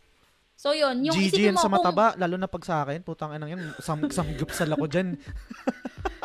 Pero yung pa, bawal lang pork Mm. Ay, sa mga pork. restaurant. Walang pork, di ba? Walang Pag, pork pag ikaw, dito. ikaw, hindi ka nakakain ng pork ngayon? Hindi ka, walang, kahit sa Muslim- tindahan, hindi, I walang mean, pork? Pwede kang, okay, disclaimer, po, pwede kang mamili sa supermarket. Pero yung Okay. kunyari, pupunta ka sa restaurant, tapos Ah. gusto mo ng samgyeopsal na pork belly, wala. Oh, oh my God. Wala. I can't. Walang I pork, can't. wala. Walang Ekis. barbecue, wala. Ekis. Ekis. kung kung gusto mo, kung gusto mo, magluto ka sa bahay mo, ganun. Mm. Or order ka sa kapwa mo Pinoy na nag ano, nagpapangalan nito, Mm. nag-made to order. Ganun. Pero yung talagang gusto mong nagki-crave ka, Samji, Ah. wala. Walang ganun dito. Ito, Yvette, no, um, wala naman siguro nakakaintindi ng Tagalog or may kaibigan ka nanonood na taga Dubai, no. I, ano natin yung ano, yung yung myth. Mm. May amoy ba talaga sila? Ah, okay. Yan, tinanong ko yan sa friend ko kasi um, depende sa culture eh. Like Okay. for example, meron kasing mga bansa na ang konti ng water supply. Like for example, meron akong ah, friend from India Okay. na sa India siya nakatira, no? Eh di, tinanong ko sa kanya, bakit ganun yung mga ibang kalahi nila ka? Siya naman personally, hindi siya, wala siyang amoy. Pero tinanong ko, Ah. bakit ganun yung mga ibang kalahi nyo? Um, may amoy. Sabi niya, unang-una, scarce ang water. Mm. So, hindi talaga sila, may mga parts daw ng bansa nila na hindi ka tala, nirarasyonan lang sila ng government ng tubig. Okay. Wala talaga silang yung, like, yung water supply na anytime, pa pwede kang maligo, walang Hmm. ganon. So, una yon Pangalawa, Teka lang, teka lang, bago, yung, sec- bago yung second mo. So, dahil doon, tapos na, nadadala na lang, na lang nila sa ibang bansa? Na- Dahil hindi sila sanay ah, hindi. Napansin ko, yung iba, pag nakatira na sila sa ibang bansa, like for Ah. example, mer- yung kaibigan ko na yun na sinasabi ko, tumira Ah. siya sa New Zealand. Okay. So, pagpunta niya dito, hindi na siya ganon. Or Paano hindi, eh, well, hindi naman talaga siya ganon. Eh, Ever paano since. yung mga merong- dumadayo dito na may amoy pa rin? Anong paliwanag doon? Ito pa, ito yung pangalawa nga. Okay, sige, sorry, sorry. Okay, Daldal so yung kasi. pangalawa, yung pangalawa kasi, okay, sige, may mga Indian na talagang naliligo na sila, talagang everyday, kahit nga two times, three times a day maligo. Ah. Meron pa ding amoy. Kasi sa food na kinakain, Mm. yung mga spices ng mga food nila, yung alam mo yung parang nanunuot sa pores siguro. Gets. So, yun, kaya ganun. Kasi dietary na yun, Mm. 'di ba? Eh, Meron akong- sila sanay sa ganong food eh. Meron akong isa, ito naman galing naman to sa Sri Lankan ko na kaibigan. Talagang may, may amoy Mhm. din sila. Kasi gets ko sinasabi mo na talagang puro spices sila. And talaga naman pag, pag pinawisan sila, ultimate yung pagpawis mo talaga, parang may nen eh. May, may, May bar, may ano ka kagad, no? May aura. Hindi, literal, pag pinagpawisan sila, yung katrabaho ko na yun na Sri Lankan, may nen kagad, mararamdaman mo. Parang, parang may, may teritoryo kagad na, parang Bawal nilabas. pumasok eh. Oo, ganun talaga, may nen kagad. Hindi mo makokontra. Talagang nandun ka na sa teritoryo niya. So, Pero ga- yung ganun. friend mo na yun, naliligo ba? Hindi, eto nga, eto nga. Naliligo sila, Okay. pero eto yung proble- problema. Or I think cultural. Hindi sila, hindi sila sanay mag-deodorant. Kasi ako, I'll be honest, kung hindi ako Ah. mag-deodorant, may amoy pawis din ako eh. Lalo na mataba ako, di ba? Pero nakukontra yung kasi nagde-deodorant ako. Yung mga Sri Lankan, la, anda, lima yata sila doon, nakatrabaho ko. Imagine mo, lahat yun may nen. Tang ina, tas walang Sa kapaligid deodorant, sa'yo. walang deodorant. Saan ka punta? To the moon. Tang ina, literal, to the moon.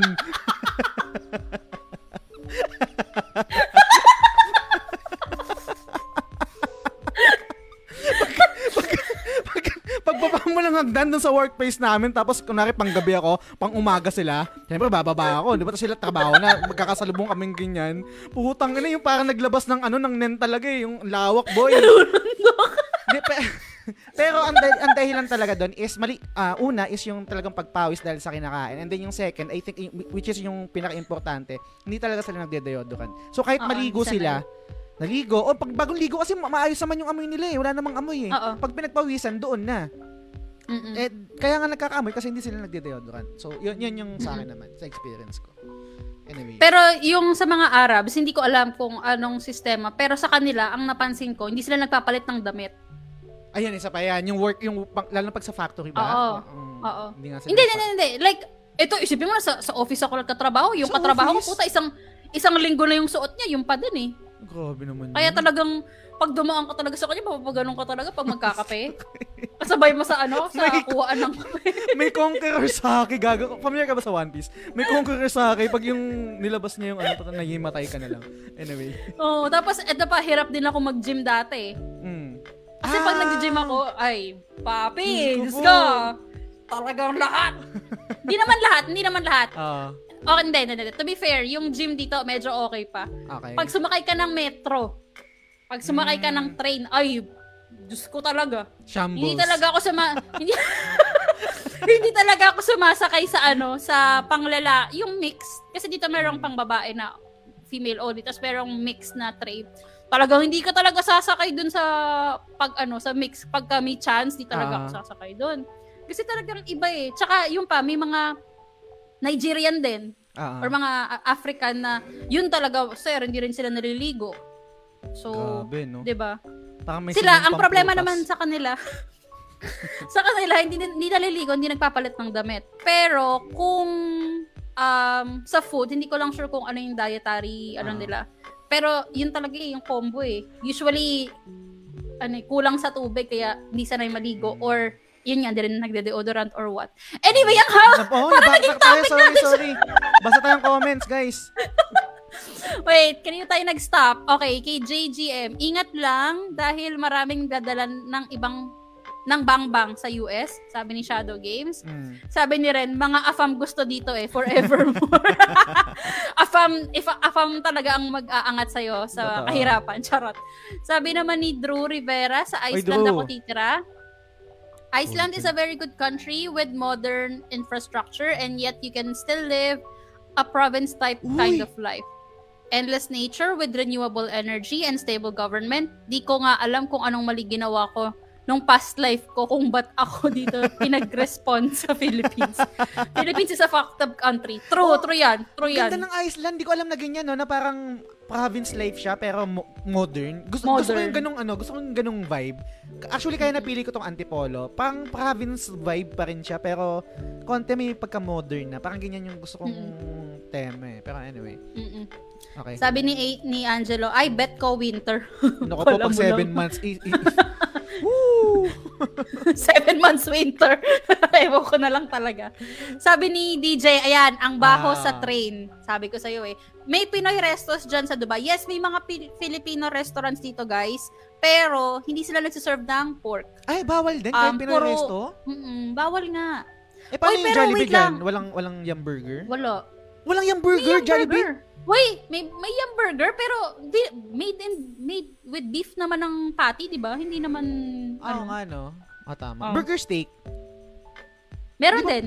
Ah, may, ah, Oh, patty. pork ba yun? ang beef, patty. beef, beef ba yun? Beef yun. Ah, okay, mali ako. Sige, okay. Beef 'yun. Sorry. Tapos, may sabihin ako nakalimutan ko tuloy. So, sorry, daldal ko Ah, ma- may Pinoy restos dyan sa Dubai. Yun, oo nga, meron nga. Pero again, wala. Kung gusto mo ng pork food, um, mag-home, magpapa-homemade ka. Mm. MC, isekai, anime isekai pitch. Was- I was reincarnated as a Filipino. Yan talaga, hard mode. Oo, hindi, hindi, hindi OP protagonist yan. Malabong OP protagonist Sobrang yan. under-leveled. Oo, totoo. Tapos sabi ni, ano, sabi ni Norvin, pa-accompany on papuntang Ay, Iceland. sama ko, yes. sama ko, Lods. Sama ako dyan. Accompany on tayo. Oo, sama ako dyan. Sabi ni Angelo, I did many bad things in my past life and was punished by being reincarnated na sa Filipino. ah, sabi ni Rachel Lodi Yvette, Uy, hi Oy, Rachel! Rachel, shoutout sa'yo. Sa pinanood. Thank you, thank Sabi you. ni DJ, basta ang baho sa train dyan sa Dubai King in a battlefield. Promise. Pro, eto pa, ang malupit sa train dito sa Dubai, any time of the day ka mag-train, ganun pa din yung amoy. Mm. Sa Pilipinas, ma, ano mo lang, ma-experience mo lang yung amoy mandirigba ka na. Ah, Papasok ka uwi, di ba? Kasi nga. Pero dito, any time of the day, mm. sabi ko talaga sa'yo, sabi ni MC, may haki. Shambles. sabi ni Ren. Sila pala. Ito, sabi Uy, ni... pero- Ah, sige, comment. Hindi, kasi connected to dun sa comment ni DJ. Sa mga Amerikano, ako natabi kasi nahaharangan nila yung haki ng Arabs, Indians. Uy, Mm. hindi, pero to be fair, dito, mga Europeans, may amoy din. Ay, hindi rin kasi sila maligo eh. Pati mga, yung mga Russian, Mm. hindi, ay, akala mo ang gaganda lang nilang tignan. Pero sir, naalala ko, may, may pinuntahan kaming convention dito, i, ah, sa EMG dito sa Dubai. Maliit lang yung con, pero may Mm. pila kasi, kasi dumating dito si Akeboshi, kilala mo yon Yung kumanta ng Wind ng Naruto. Baka pag narinig ko, baka. Yung Don't Cry, That's Ay, oo, alam ko yan. Alright. Oo, alam ko yan. Dun, dun. Yun, pumunta siya It's dito. Tapos na, alright. inter- Ang, na-interview namin siya ni Amy. So Nice. ngayon, nakapila kami para sa meet and greet niya. mm. Nakapila kami. Meron, meron dalawang European na bata. Hindi ko alam kung anong country sila, pero based on their um, language, I would say either Russian or German. Parang Ah. ganun kasi yung accent. Sir, talaga, nakagano na kami ni Amy. Sabi ko, Amy, hindi ko na alam paano ako hihinga. Hindi ko na alam. Kasi magkakadikit kayo sa pila eh. 'Di ba? O paano ka naman iiwas? Gusto ko nga sabihin dun sa... ano. Talagang nakaganon kami ni Amy. Sabi ko, bang... Ang bastos naman, di ba? Kung Ah. lilingon ka ng ganon. Kasi. Eh, hindi, hindi na ba record promise mag-mask yan? Hindi na record mag-mask? hindi. Ay, Um, outdoors, hindi. Okay. Indoors, pero wala nang sumusunod halos eh. Mm, okay. So yun, guys, wag tayong judgmental na akala natin yung mga Indians, mga Sri Lankans lang yung may amoy. Lahat sila may amoy, kahit yung mga puti. Totoo. Kahit mga Breton. Ay, Diyos ko, lalo na yung mga Breton. Pero kung kasi Sabi ko ganda, talaga. Kung, kung let's say Russian, tapos Russian na let's say Abigail Johnson, I think okay lang kahit may amoy. Kahit amoy patis. Abigail Johnson, goods. Amoy patis. Goods. Abigail Johnson. Joke lang. Anyway, basta tayo ng comment. Sabi ni yun. DJ, sa mga Amerikano, ako natab... Ay, ito pala, sorry. Pero mabaho, ito, pero mabaho din ka Ayun. na, pero carry lang. Ah, pero kapag ma- um, natabi ka sa mga estudyante na Arabs, Diyos ko Lord. Sabi ni Angelo, I am the Lord that is approaching. I'm the storm. I am the storm pala, sorry. Sabi ni Nicole, na naamoy ba nila sarili nila or sadyang defective ilong nila? Feeling ko ano to, um, yung... Normal? Na, na-oversaturate na sila or na-normalize na yung amoy. Akala nila okay lang yun. 'Di ba Minsan, yung Hindi, ta- normal lang kasi yun yung amoy sa kanila eh. Mm, Like totoo. lahat, ganun yung amoy eh, di ba? Sabi nga nung tropa ko, ano, wag daw akong pupunta ng India. Bakit? Kasi daw, 4D daw doon. 4D. Ewan ko kung bakit sinabi niya Ano 4D. Pero sabi niya, yung samot-saring amoy daw maaamoy mo sa kalsada. Mm, yung halo-halo. Chop suey. Pero alam mo, nung ah, sa Pilipinas, kung iisipin mo, pag may, may mga kalsada rin na ang panghe, Mm, No? Kasi yung, yung ugali natin, yung katantaduang ugali natin na umiihi sa mga pader. umiinig ka kung saan-saan. Diba? Diba? Mm. So, yun. I mean, ewan ko. Pero sabi niya, wag kang, da- lalo na kung pupunta ka, kahit nga sa palengke sa Pilipinas, wala namang mabangong palengke, di ba? Mm, totoo. Di ba? Ah, I Pero think- yun nga, sabi niya, I think ang ang maiyayabang ko lang sa atin is ano tayo maligo tayong lugar Tao, eh. yes. Maligo tayong tao eh. Oo, ma- ma- mangangamoy tayo. Oo, meron din talagang gumagangsta talaga sa, sa ilong, no. Pero naliligo at naliligo tumatambay. tayo. Oo, naliligo at naliligo tayo eh. I think kahit kahit yung mga less fortunate given a chance, maliligo pa rin sila eh. Hindi katulad ng ibang tao. Hindi, pero talagang- Again, sabi ko nga, kasi hindi naman tayo restricted sa tubig. Mm, Pero paano yung mga countries na kagaya nun, yung sinabi ko kasi na nirarasyonan lang sila ng tubig. Yun Di talaga. ba? So, paano Punas. naman yun? Wala- Punas na lang. Eh, matatanggal mo ba yung amoy ng punas lang? Huwag kumain ng spices. Yun na lang. Eh, Pili- paano? Cultural pi- na nga eh. pick your poison, maging mabaho o kumain ng sibuyas. Yun na lang yun, bloods. Alam mo ba, sabi nila, ano, yung mga pagkain daw ng Pinoy walang lasa. Sing sabi? Yung mga tropa ko, na Bakit ibang sabi lahi. luto? Hindi kasi so- sobrang spicy yung mga food nila, eh, yung sobrang daming Okay. spices. Anyway, Okay, pag-usapan natin yung spices, mabilis lang. hmm. Ito yung hindi ko gusto sa Korea. Ito yung hindi ko gusto sa Korea. Lahat ng pagkain Lahat nila maanghang.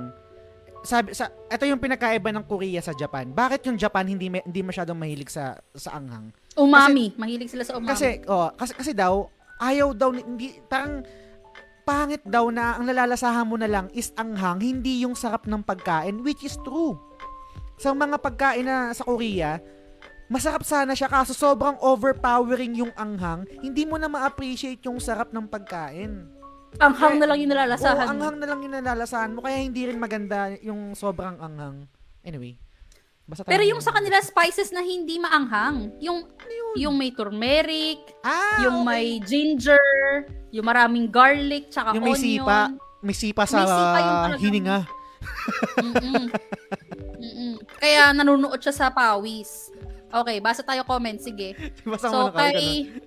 Sabi ni Benson, oo nga, sa afam na tapat, angat buhay lahat.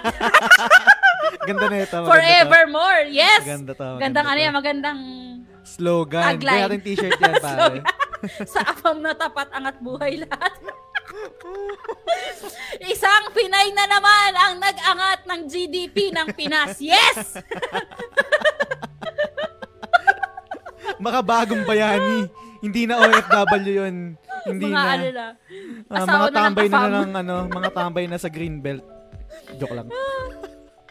O to, sabi ng sabi DJ. DJ sa Japan din daw sa, sa Japan din daw, dami ding mababaho. Mababaho. Di din focused sa hygiene kahit Hmm, mga totoo girls. ba? Yun yung Japan? sinasa- sa Japan, alam ko pag papasok sila sa school, um, hindi sila naliligo. Gabi lang sila naliligo. Hmm, Tapos, um, hindi ko sure, correct me if I'm wrong kasi hindi naman ako tumira sa Japan. Pero Hmm. yung bathtub, like mauuna yung father ba or yung head figure tas mom tas yung mga anak yung susunod ewan ko kung ganun pa din ngayon pero parang nabasa ko lang siya one time na may ganong culture sa kanila na iisa lang yung tubig na gagamitin na pangligo Mm, sa bathtub gets. so yun Okay. sabi ni Angelo sabi nga nila when in Rome do what the Romans do bakla di naman ako hindi maliligo kahit nasa Dubai na ako no wala ko Cannot be. Cannot, Cannot be. be.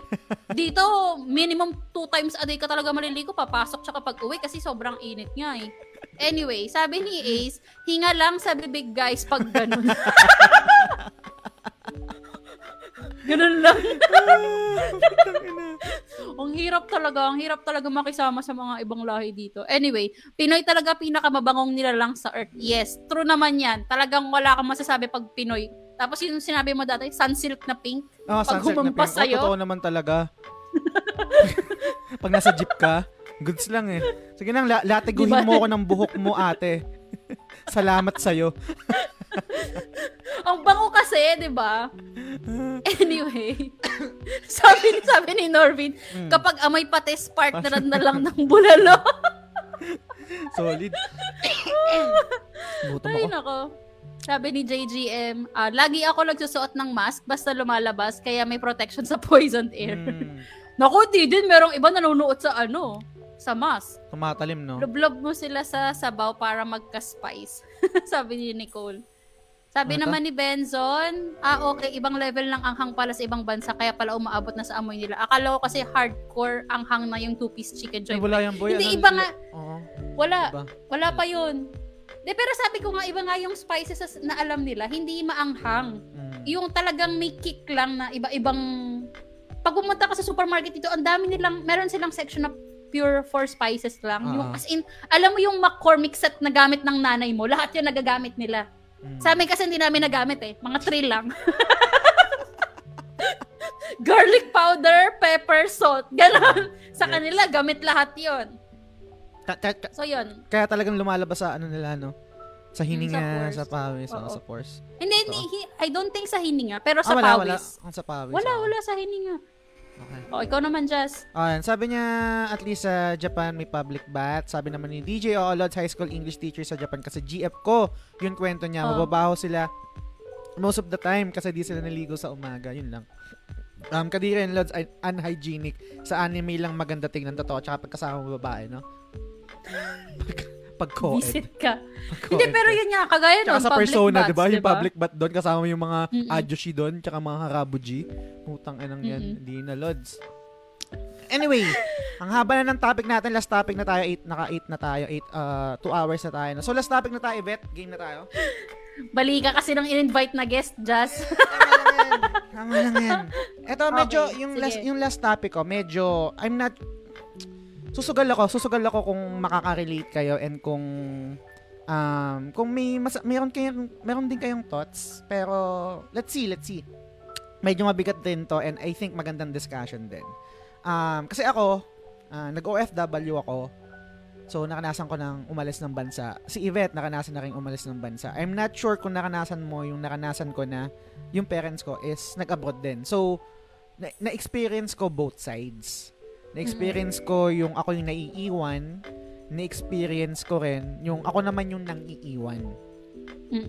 So, ang last topic ko for today is um, mental, ano lang naman, um, parang practice rin, discussion, etc. Ano yung thoughts nyo? Ano, ano ba yung mas nahihirapan? Ano ba yung mas na- mahirap? Yung umaalis o yung naiiwan? Pang OFW lang ba talaga to, Jazz?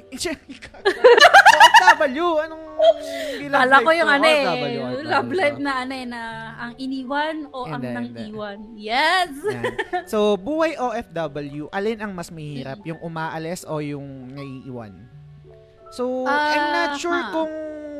Yun nga, sabi ko, susugal ako sa topic na to. Um, kasi matagal ko na rin tanong to eh. And ako, personally, meron akong sagot dito kasi nakanasan kong maiwan. Both sides. Both sides, Oo. no? Nakanasan ko yung... Bata pa lang ako, naiiwan ako eh. Nag-abroad yung airmats ko, nag-abroad yung airpads ko. And then eventually, nung nagkaroon ako ng chance na ako naman yung mag-abroad, ako naman yung umalis. Ako naman yung nang iwan. So alam na, na, na- naranasan ko din mabuhay sa ibang bansa na ako lang yung mag-isa. So, kayo guys na mga nanonood, nakikinig, and then ikaw din, Yvette, no? Ano yung sa tingin nyo? Ano ba yung mas mahirap talaga? Gusto ko magkaroon tayo ng healthy debate, discussion. Discussion. Yes. Yung side nyo, ano ba yung mas mahirap?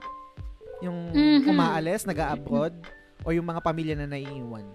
Nauulila dun sa, let's say, sa parent, sa nanay, o sa tatay na nag-abroad, na umalis. Ako, ano, wa, medyo magiging biased ako. Kasi isa pa lang naman din talaga yung na-experience ko, yung umalis. Oo. Feeling ko mas mahirap siya para dun sa umalis kasi unang-unang kalaban mo pag nasa ibang bansa ka, homesickness. Mm. ba? Like, okay, sige ganito.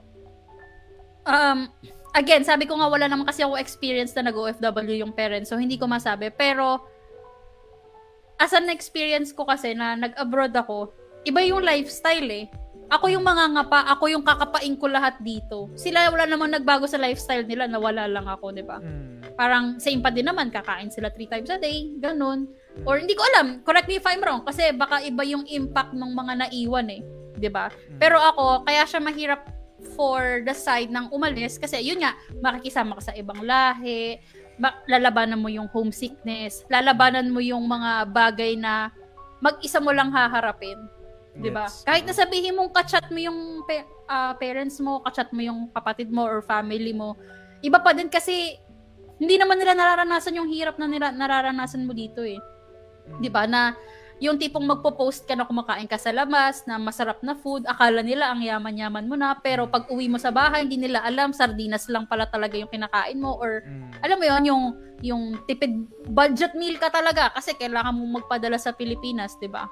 So, 'yun. Kaya sabi ko, posibleng biased ako, pero 'yun yung tingin ko, mas mahirap for the umaalis. Totoo. Especially um lalo na yung mga kakilala ko na ibang OFW dito na sobrang close yung family ties Mm.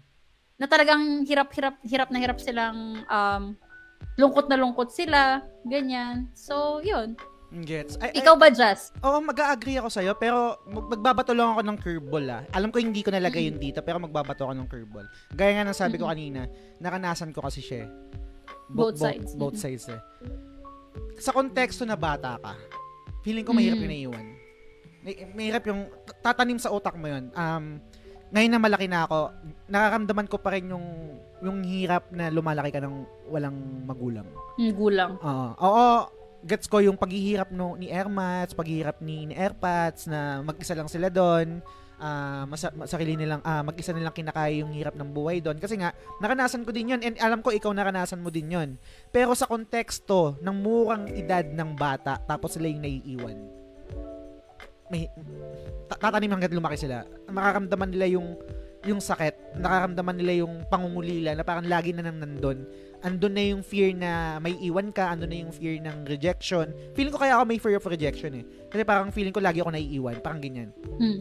Um, pero dun yun sa konteksto ng pagiging bata, no? Ngayon, ngayon naman na matanda na ako, meron pa rin kurot eh. Parang, hindi ko sinasabi na mas Siguro mahirap. dahil sa traumatic experience Siguro, mo. siguro.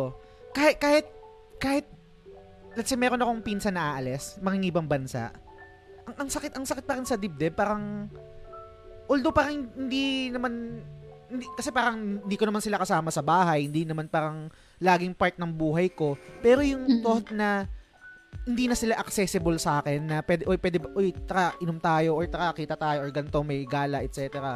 Merong swimming, etc.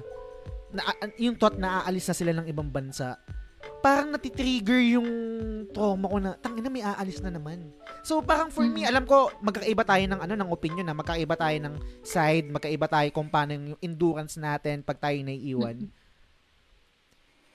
I can say na sa, sa, sa, sa side ko, sa nakanasan ko, pumapalag yung naiiwan dun sa umaalis eh. Kasi, Mm. Oo, oh, nung umalis ako, nung nag-abroad ako, mahirap din talaga. Mahirap yung buhay abroad. Mag-isa ka lang. Pag nagkasakit ka, ikaw yung magluluto ng lugaw mo, walang mag-aalaga Mm-mm. sa'yo. Ikaw yung makikisama kapag nasaktan ka.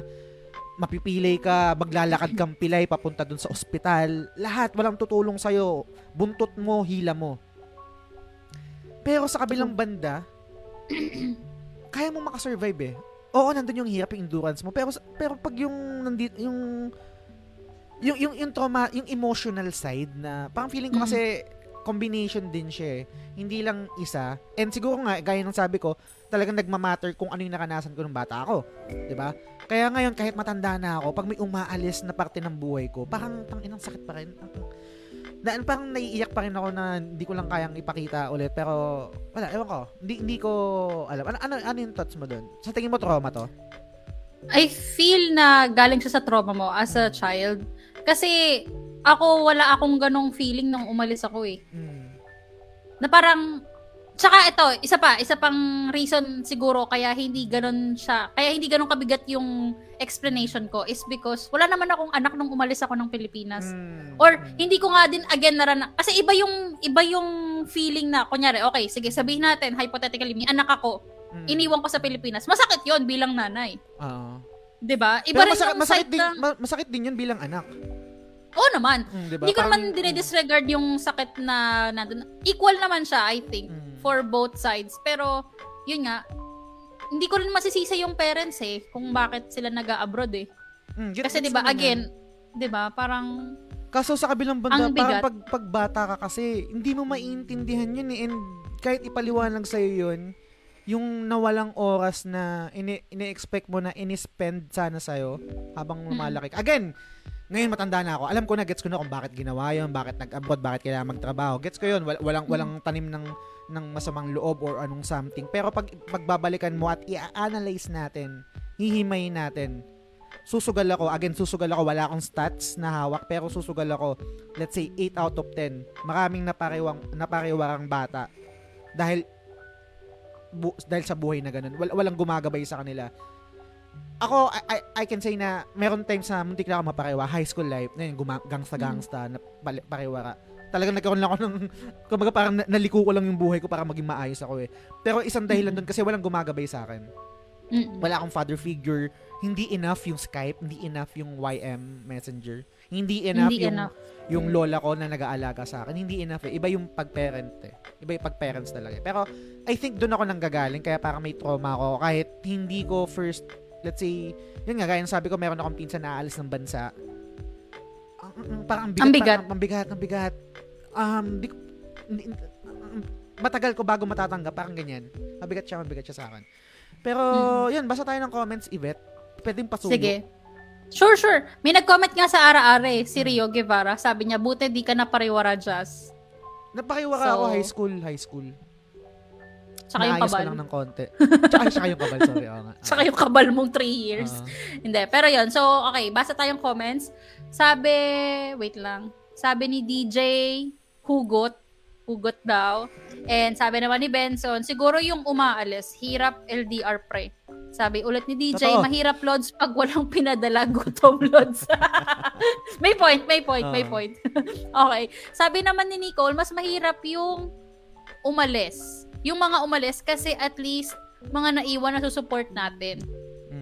Tapos sabi naman ni TJ, no experience ako dito pero siguro for me, yung umaalis, homesickness ang medyo bane ko. Yung iniiwan, kebs lang. Nag-abroad yung ama ko dati, parang di naman ako naulila. Pero siguro, it's the fact na di kami that close. Mm. Pero at the moment, mas mahirap for me yung umaalis. Gets. Sabi naman ni Arnel, OFW din si tatay. Feeling ko, mas mahirap umalis kasi wala ka sa quote-unquote home mo, which is Mm. again true. Sabi naman ni Nicole, hugot daw si DJ pag walang pinadala. Ngayon, sabi naman ni Ace, sa tingin ko, yung umaalis, Ah. syempre, unang-una sa lahat, umaalis siya sa comfort zone niya. Again, that's Mm. true. Tapos wala kang wala wala siyang kaamor-amor doon sa pupuntahan niya bukod sa pagtatrabaho. Mahirap lang sa side ng naiwan kasi nag-aalala sila pero nandito sila sa lupang sinilangan nila eh. Walang problema talaga kung iisipin. Mahirap kaya makipagsuntukan ng trabaho iba pa, sa iba pang bansa. Mm. And again, iba pang lahi yung papakisamahan mo. totoo, so, totoo. isa pa yon Sabi ni DJ, who go to the max? Hotdog one month. Hoy, kami din naman sa ibang bansa may ganyang face, no? Itlog, lahat ng klase ng luto sa egg. Magagawa mo na. Ginagawa ko nga dati yung pag may ulam sa ano sa may kantin na, sa kantin namin kasi libre yung lunch namin. Nag, Mm. Nagte-take out ako dun eh. Tapos iinitin ko na lang sa bahay. Talagang parang makatipid lang talaga. Pero yun, discount Diba? na lang talaga. Anyway, Sabi naman ni Nicole, mas mahirap daw yung walang balikbayan box na pinadala. Grabe naman. Tapos, sabi naman ni Angelo, Saj, di ako makarelate for now. Kinig-gaming na lang. na lang. Tapos sabi naman ni DJ, okay lang Lods, lalot ang mahal pala magpa... Oy! Totoo yan, mahal magpabalik bayan box. Nung nalaman ko noong 12 years old ako na di na ako nag-request ever sa nanay ko eh. Kaso iba siguro, feeling ng OFW na Mm. magpapadala ka ng balikbayan box. Siguro for feeling sa kanila yun. Sa kanila, I mean, So, totoo yan. Totoo yan. I mean, at least sa mga na, na- mga katrabaho ko na nakakita ko nagpapadala. Kasi, Mm. Um, kahit yung kapatid ko nung nagpadala siya ng balikbayan box, alam mo yung talagang pupunuin nila yung balikbayan box. Tapos gagastos talaga sila ng pagkalaki-laking pera. Like, um, tinanong ko kasi yan kasi ako hindi rin ako masyadong attached sa family. ah. Kaya kung papansin nyo, parang, parang eh, okay, umalis ako, ganyan. Mm. Pero yung mga katrabaho ko, ang ginagawa nila, like talagang ramdam mo na sila pag may baka, pag may available silang vacation leave, uuwi Ah. talaga ng Pinas, bakasyon talaga sa Pilipinas. Ako hindi ko naiisipang magbakasyon sa Pilipinas. Mas gugustuhin ko pang mag ano na lang ako, mag-tour na lang ako dito or mag Mm. you know, mag pumunta sa ibang bansa kasi iba sigu, iba yung feeling sa kanila eh. Pero yun nga, nakita ko yun first hand na may mga tao talaga na nagpupuno ng balikbayan box and yes, mahal po siya. Ikaw ba, Just, nakapagpabalik-bayan box ka ba nung nasa Korea ka? Isang beses lang. Hindi ako, hindi ko, ah, ganito ano, i- didepensa ko yung sarili ko. Gets ko yung feeling na pag nakakatanggap ng balikbayan box, no? Um, Mm. Nagpapadala din ako before pero konti-kontian lang. Parang kasi ang rationale ko dyan is, paano ba?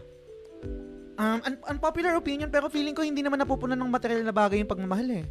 Parang, ako nung nasa Korea ako, ginagawa ko na ng practical, bigyan ko na lang kayo ng pera. Hindi na ako magbabalik bayan box. Kasi kahit naman nung bata ako, thankful ako na pag nagpapadala ko na akin papadala si mama mga PlayStation, ganyan, Super Nintendo, mga ganyan mga laruan. Dahil yun yung way nila to show their love, 'di ba? Mga pasalubong na Mhm. ganyan. Pero sa kabilang banda, dumating ako sa punto na na-realize ko na hindi naman ito yung kailangan ko eh. Kailangan ko ng presence niyo. eh. Kailangan ko kayo sa tabi ko eh. Ang hirap kaya na awayin ka ng mga kalaro mo tapos wala kang masusumbungan na nanay pero sila meron silang masusumbungan na nanay. Ang hirap kaya na mag-guidance ka or pe- ah, parent needed ka pero tita ko yung pupunta. nanay ni Ace. yung pupunta sa akin pag nag-guidance ako nung high school. Pinsan ko yan si Ace. So pag nag-guidance ako nung high school, wala si mama, wala si papa, ang pumupunta sa akin si Tita Luz. Mm. Tapos pag merong mga um, yung meeting sa mga parent, wala kang wala ka doon. Oo, pero may PlayStation ka. Masaya ka dapat may PlayStation ka eh. 'Di ba? Ewan ko, iba lang talaga yung epekto sa akin. Iba yung kaya ang naging ano ko, ang parang ang mantra ko is pag nagkaroon ako ng pamilya, kahit sobrang hirap ng buhay, hindi ko magiging hindi ko magiging first option. Bibit-bitin mo sila lahat, gano'n. Oo, kung, kung, kung mag-abroad man, lahat kami magkasama. Pero yung mauna ako, pwede siguro pag matanda na yung anak ko, pero pag yung formative years, or let's say yung pag bi- nagbibinata, nagdadalaga, Lods, dun vulnerable ang, ang, ang tao eh. Ah, sa sa akin na, ewan ko sa iba, pero sa akin yung pinaka-vulnerable ko, yun yung time na kailangan ko ng gabay, wala akong gabay. Ang gabay ko, mga gangster. pag, pag may mag-open ka ng problema, ang solusyon nila, chongke. Or inom. Inom. O inom. Or away. Or sex. Ganyan. Or kung ano man. 'Di ba Pero yun yung, yun yung nagiging ano mo. Yun yung nagiging sanctuary mo. Kasi parang feeling mo, you belong. You have someone to depend to. Which is dapat yung parents mo yun or yung pamilya mo, 'di ba? Pero dahil nga nandun ka sa ako ako lang ha, hindi ko hindi ko sinasabi na lahat kasi magkakaiba tayo, no. Yun lang in- sinishare ko lang kung ano yung naging epekto sa akin. And yun, yun, yun yung nangyari. Pero eventually, naiintindihan, nai- naiintindihan ko rin naman. Nag, nagets ko kung bakit nila ginagawa yun. Kasi ako nga, nag-abroad rin ako. And naiintindihan ko, putang ina, ang hirap ng buhay abroad, lods. ang hirap. Lalo na pag winter. Y- Lalo na pag mahina yung loob mo, hindi ka ganun ka-strong. Ako, I can say Mm. na, hindi, na maraming times na vulnerable ako. Pag nakaaramdam ako ng lungkot, tapos winter, naku po, dark side, Lods. Dark side talaga. Dumadating sa punto Mental na... health talaga yung kalaban. Mm, um, minsan gusto minsan gusto mo lang matulog ng matulog. Basta yun. Tapos wala lang gisingan. Mahirap, mahirap. So, gets ko yung both sides, no? Hindi ko alam kung... Ah, naiintindihan ko din yung sinasabi ng mga nag ng mga nag-share ng mga thoughts nila sa atin, no? Kasi, um, yun yung naranasan nila eh. Hindi ko, parang hindi ko naman ini-enforce na dapat maramdaman nyo rin na malungkot kayo pag nag-iiwan o ganyan-ganyan. Pero sa kabilang banda, um, I think kailangan din natin main, kailangan din natin i-take into consideration yung nararamdaman ng naiiwan. Not, is, not, not because Oo naman. home, home stage, ah, home court natin to or ho, um, magkakas marami tayong mga kasama. Andito yung pamilya natin, um, nandito yung kumaga parang strength in numbers. Mahirap pag anak or let's say yung pag yung parents yung nasa abroad. Lalo na nasa, nasa formative years ka. Um, elementary, high school, ganyan. So, yun. Yun yung... Basta tayong comments. Sige, sige. Basa tayong comments. Pero gets ko naman yung point mo dyan. Siguro, ano lang din talaga, si Punks. Talagang hindi mo kaya yung... Alam ko may nabasa akong ganong comment dito eh. Wait lang, sige, basa muna tayo ng Sige, comments. sige. So, sabi ni DJ, same just, I'm a living proof. Kasi ano? nga, OFW din yung parents niya. Ah, Di ba sabi okay. niya, Ah, okay. nag, ma, doon niya lang daw nalaman na hindi na daw siya nang hingi sa mama niya. Sabi Hmm. naman ni Norvin, Buzz. Tapos sabi ni sabi ni Ace, yun nga, separation anxiety siguro yan, Kuya Jazz. Mm, pwede, So yun, pwede. hindi ka lang talaga siguro sanay nang may umaalis. Then sabi naman ni Norvin, depende pala sa circumstance. Mahirap siguro both sides. Nung bata, ka, nung bata kasi ako, sobrang close kami nung tatay ko. Kasi Mm. siya yung nag-support sa akin sa gaming ko nung SNES days ko. Siya yung tumatapos nung mga nahihirapan ako na levels. Mm. Iba yung bonding kasi. No? Oo. Tapos one day na lang bigla na siya, bigla na lang siyang umalis. Yun pala nag-abroad. Naintindihan Oo. ko naman siya eventually. Dati sulat pa yung mode of communication true. Pero hanggang eventually, hanggang tumanda, hanggang tumanda, tumanda na lang ako na hindi ganun Y- close sa tatay oh. ko. Nawala yung Mm. closeness, oh. I mean, hindi I mean, ginawa ng tatay niya yun para sa... For him. For him, or for the, the family, di ba? Para may maipakain, mapag-aral, Mm. future. Pero yung kapalit, oh, ayun yung naging kapalit. Hindi na sila close ngayon. Di ba? Mm. Parang yun yung price to pay. Ang Hirap, pare. Hirap May din. sinabi si Angelo, depende siguro sa love language. Mm. Tingin mo? Love language? pag nasa feeling oo pag nasa mga adult stage na yon tapos lalo na pag Mm. relationship yung um, jowa level kayo pero pag um, Mm. let's say father and son mother and son walang love language doon love Mm. lang yun ang kulang doon kasi pag bata ka formative years mo tapos walang gumagabay sa'yo yung, yung physical na talaga nandun mahirap sobrang hirap nun Mahirap. Mm-mm. Uy, si Arnel nagsend ng 100 stars. Uy, Thank, thank you, Arnel. thank you 100 stars Sabi niya, sulit ng OT ko. Ganda ng topic-topic tonight. Thanks, Jazz and Viv. Sana Thank you, next thank time, Jaffy Balls. Sige, ipilit mo yan. Javi balls. Sabi naman ni DJ, tama, idol. Kaya sana release it safe, guys. Wag reckless. And sabi naman ni Norvin, Jolly Viv. Saan galing yung Jolly Viv? sa Jollibee Hindi, yung Lee. ay hindi ko alam Jolly Viv. Di ba? hindi ko alam Anyway, pero yun nga, siguro, sabi ko nga, equal naman yung pain siguro, or like both sides may pain, pero ang siguro ang relatable ko lang na makukwento is yung lola ko nag-OFW. mm. Tapos, alam ko, super close din kami ng lola ko, pero early years yun ang age ng life ko eh. Parang siguro mga um, 0 to 3 years old, 0 to 5 years old. Sobrang wala pa akong masyadong core memories ah ng gets. banding namin ng lola ko. Pero pag nakita ko yung mga pictures, ang dami kong nakikitang pictures namin na magkayakap kami, ganyan. Mm. Tapos yun nga, naalala ko lang din bigla kasi um, sinabi ni Norvin yung mode of communication na letter. Naalala ko yun, sumusulat din ako ng letter sa lola ko na talaga nagsusulat ako, ganyan. Tapos, iba eh, iba kasi yung kapag ka magkasama nga kayo na may bonding. Tapos naalala ko, tuwing aalis yung lola ko, meron siyang angel na maliit na statue.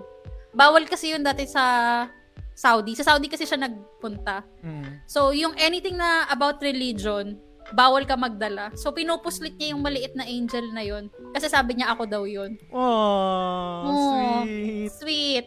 Anyway, Totoo. pero yun nga, totoo yun. Tapos, nung medyo tumanda na yung lola ko, kasi parang late na rin siyang nag, ano eh, nag-retire. Ah. Parang nakagraduate na ako ng college, dun pa lang siya nag-retire. Ganong katagal. Ganon, ganong katagal bago siya umuwi. So parang feeling ko, nagigets ko yung side ni Norvin na hi- hindi ko na ma-feel yung closeness. Oo, kasi naputol na nagkaroon ng ano, ng sep- Oo. separation. Nagkaroon ng gap Mm, in a way gap. na parang dati lagi kami nag-uusap ng lola ko. Tapos parang, ewan ko, yun. Kaya Mm, malungkot lang. Totoo, totoo. Ah, sa Bulinaw pala galing. Sa apelido, apelido ni Kuya Balls yung Lee. Talagang pinilit niya, Pinilit. Jolly Viv. Ah, sabi Bulinaw niya, tapos, Junior. ititra- tapos ititrace mo yung outline ng paa mo para saktong-sakto yung sukat sa bibili. niya. Totoo. Totoo yan. Totoo yan. Totoo. Meron din yung ano yung tanda ko yung lolo, lolo kasi nag nag-Saudi rin yun. Nag-ano yung nagre-record siya, papadala niya lang yung cassette tape tapos ipe-play namin. Medyo mas Oh. high-tech part na yun compared compared Mm. dun sa ano, dun sa letter. Mm. Buti hindi nag-VCR, no? Wala. Magre-record ng sarili. Di pa, Di pa uso. Hindi pa kaya. Ayun. So, yun.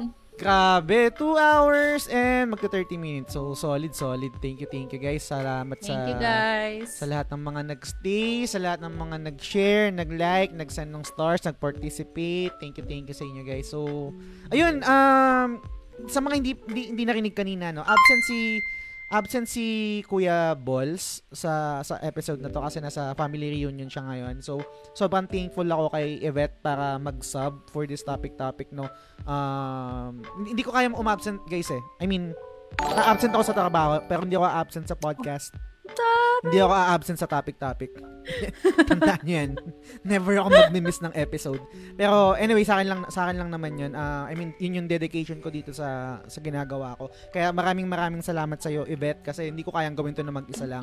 Thank you. Thank you. Salamat sa sa time Thank you mo. din sa pag-invite sa akin, Jazz. Kasi ako yung in-invite mo na mag ano, mag-sub kay Kuya Balls. And you gave me your trust. Yes, trust Ano na naman? nadaldal ako ng ganito. Kung masamang tao nga lang ako. An- Anyway. Anyway, wag na natin ituloy yun.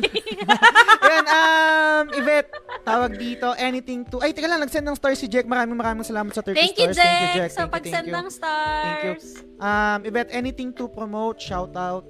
Go ahead. Ano, um, shout out ko lang yung mga friends ko na nanonood, nag-comment. Hindi ko na sila maiisa-isa kasi medyo madami din. Ayan si Jack, lagi yung nanonood ng stream ko. Thank you sa panonood. Um, thank you guys sa pag-participate. Actually, ninenervyos ako kasi sabi ko, hala baka magulat sila na ako yung Mm. um, co-host mo today sa topic-topic. Baka hindi sila mag-participate. Sabi ko, ako kailangan ko mag-isip ng malupit na topic talaga. So, pero thank you ako, thankful ako guys na um, okay yung naging reception niya sa akin. Hmm. Nox I naman. think so. yes. Solid, tagal ka. da- Tsaka sobrang active nila. Oh. 'Di ba? Hmm. Ninenervyos ako kasi syempre parang dati nung ginas nyo si Den, tatlo pa rin naman kayo, andun pa rin naman Ah. si Kuya Ball. So iba pa din yung ah, energy. So yun, thank you so much guys. Um also ang ipa-plug ko lang, kung may time kayo guys, silipin nyo naman yung podcast namin, Ara Ara the Wee Podcast. It's all about anime. Although English version siya kasi ang target namin is international um, audience. Hmm. Nasa YouTube kami. Available din kami sa Spotify, Apple Podcast, Google Podcast. Ah, bi-weekly release kami ng episode pero nauuna palagi yung YouTube. Yun. Tapos nagsa-stream din ako ah, sa weekend, every week. Tinatry ko namang every weekends.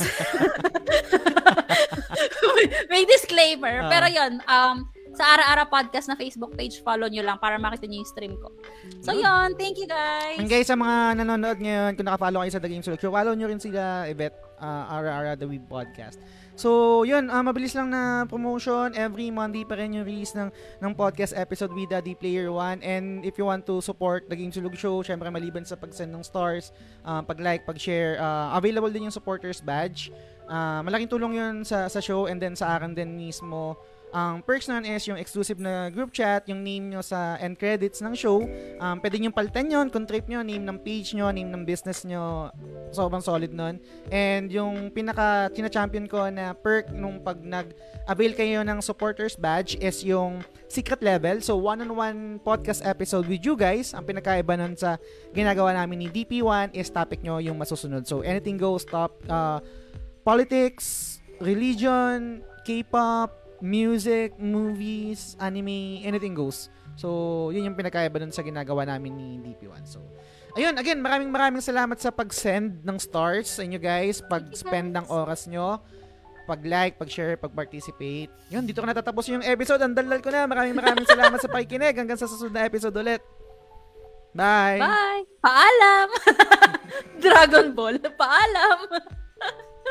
The Game Silog Show is fan-supported at facebook.com slash The. The following names are our current supporters and I'm eternally grateful for your kindness, support, and generosity. Sands, Leo Cavite ng Forest Prince, Alfred Bacani, Mark Andrew Yap or Maku, Frederick Telen Soriano ng Late na Gamer, Mar Valencia, Joshua Marquez ng Blaze, Daddy Player 1, Francis Lance Galapon, Yvette Solivilla ng Ara Ara The Wee Podcast, Albert Gonzalez, Arnel Pableo, Paula David, Vitoy Bautista, Mark Paha, Malcolm Colamar, Tess Macalanda, Benson Santa Ana, Jeff Bahilot, Mary Fontamillas, Luigi Tumulak, Teacher Mike Lau Bacareza, Mark Christian De La Cruz, Mark Divina Gracia, Drew Rivera, RD Casimiro, Algers Valerio, Ruben Domingo, Justin Rason Bermundo, Ray Anthony Rivera, Bernard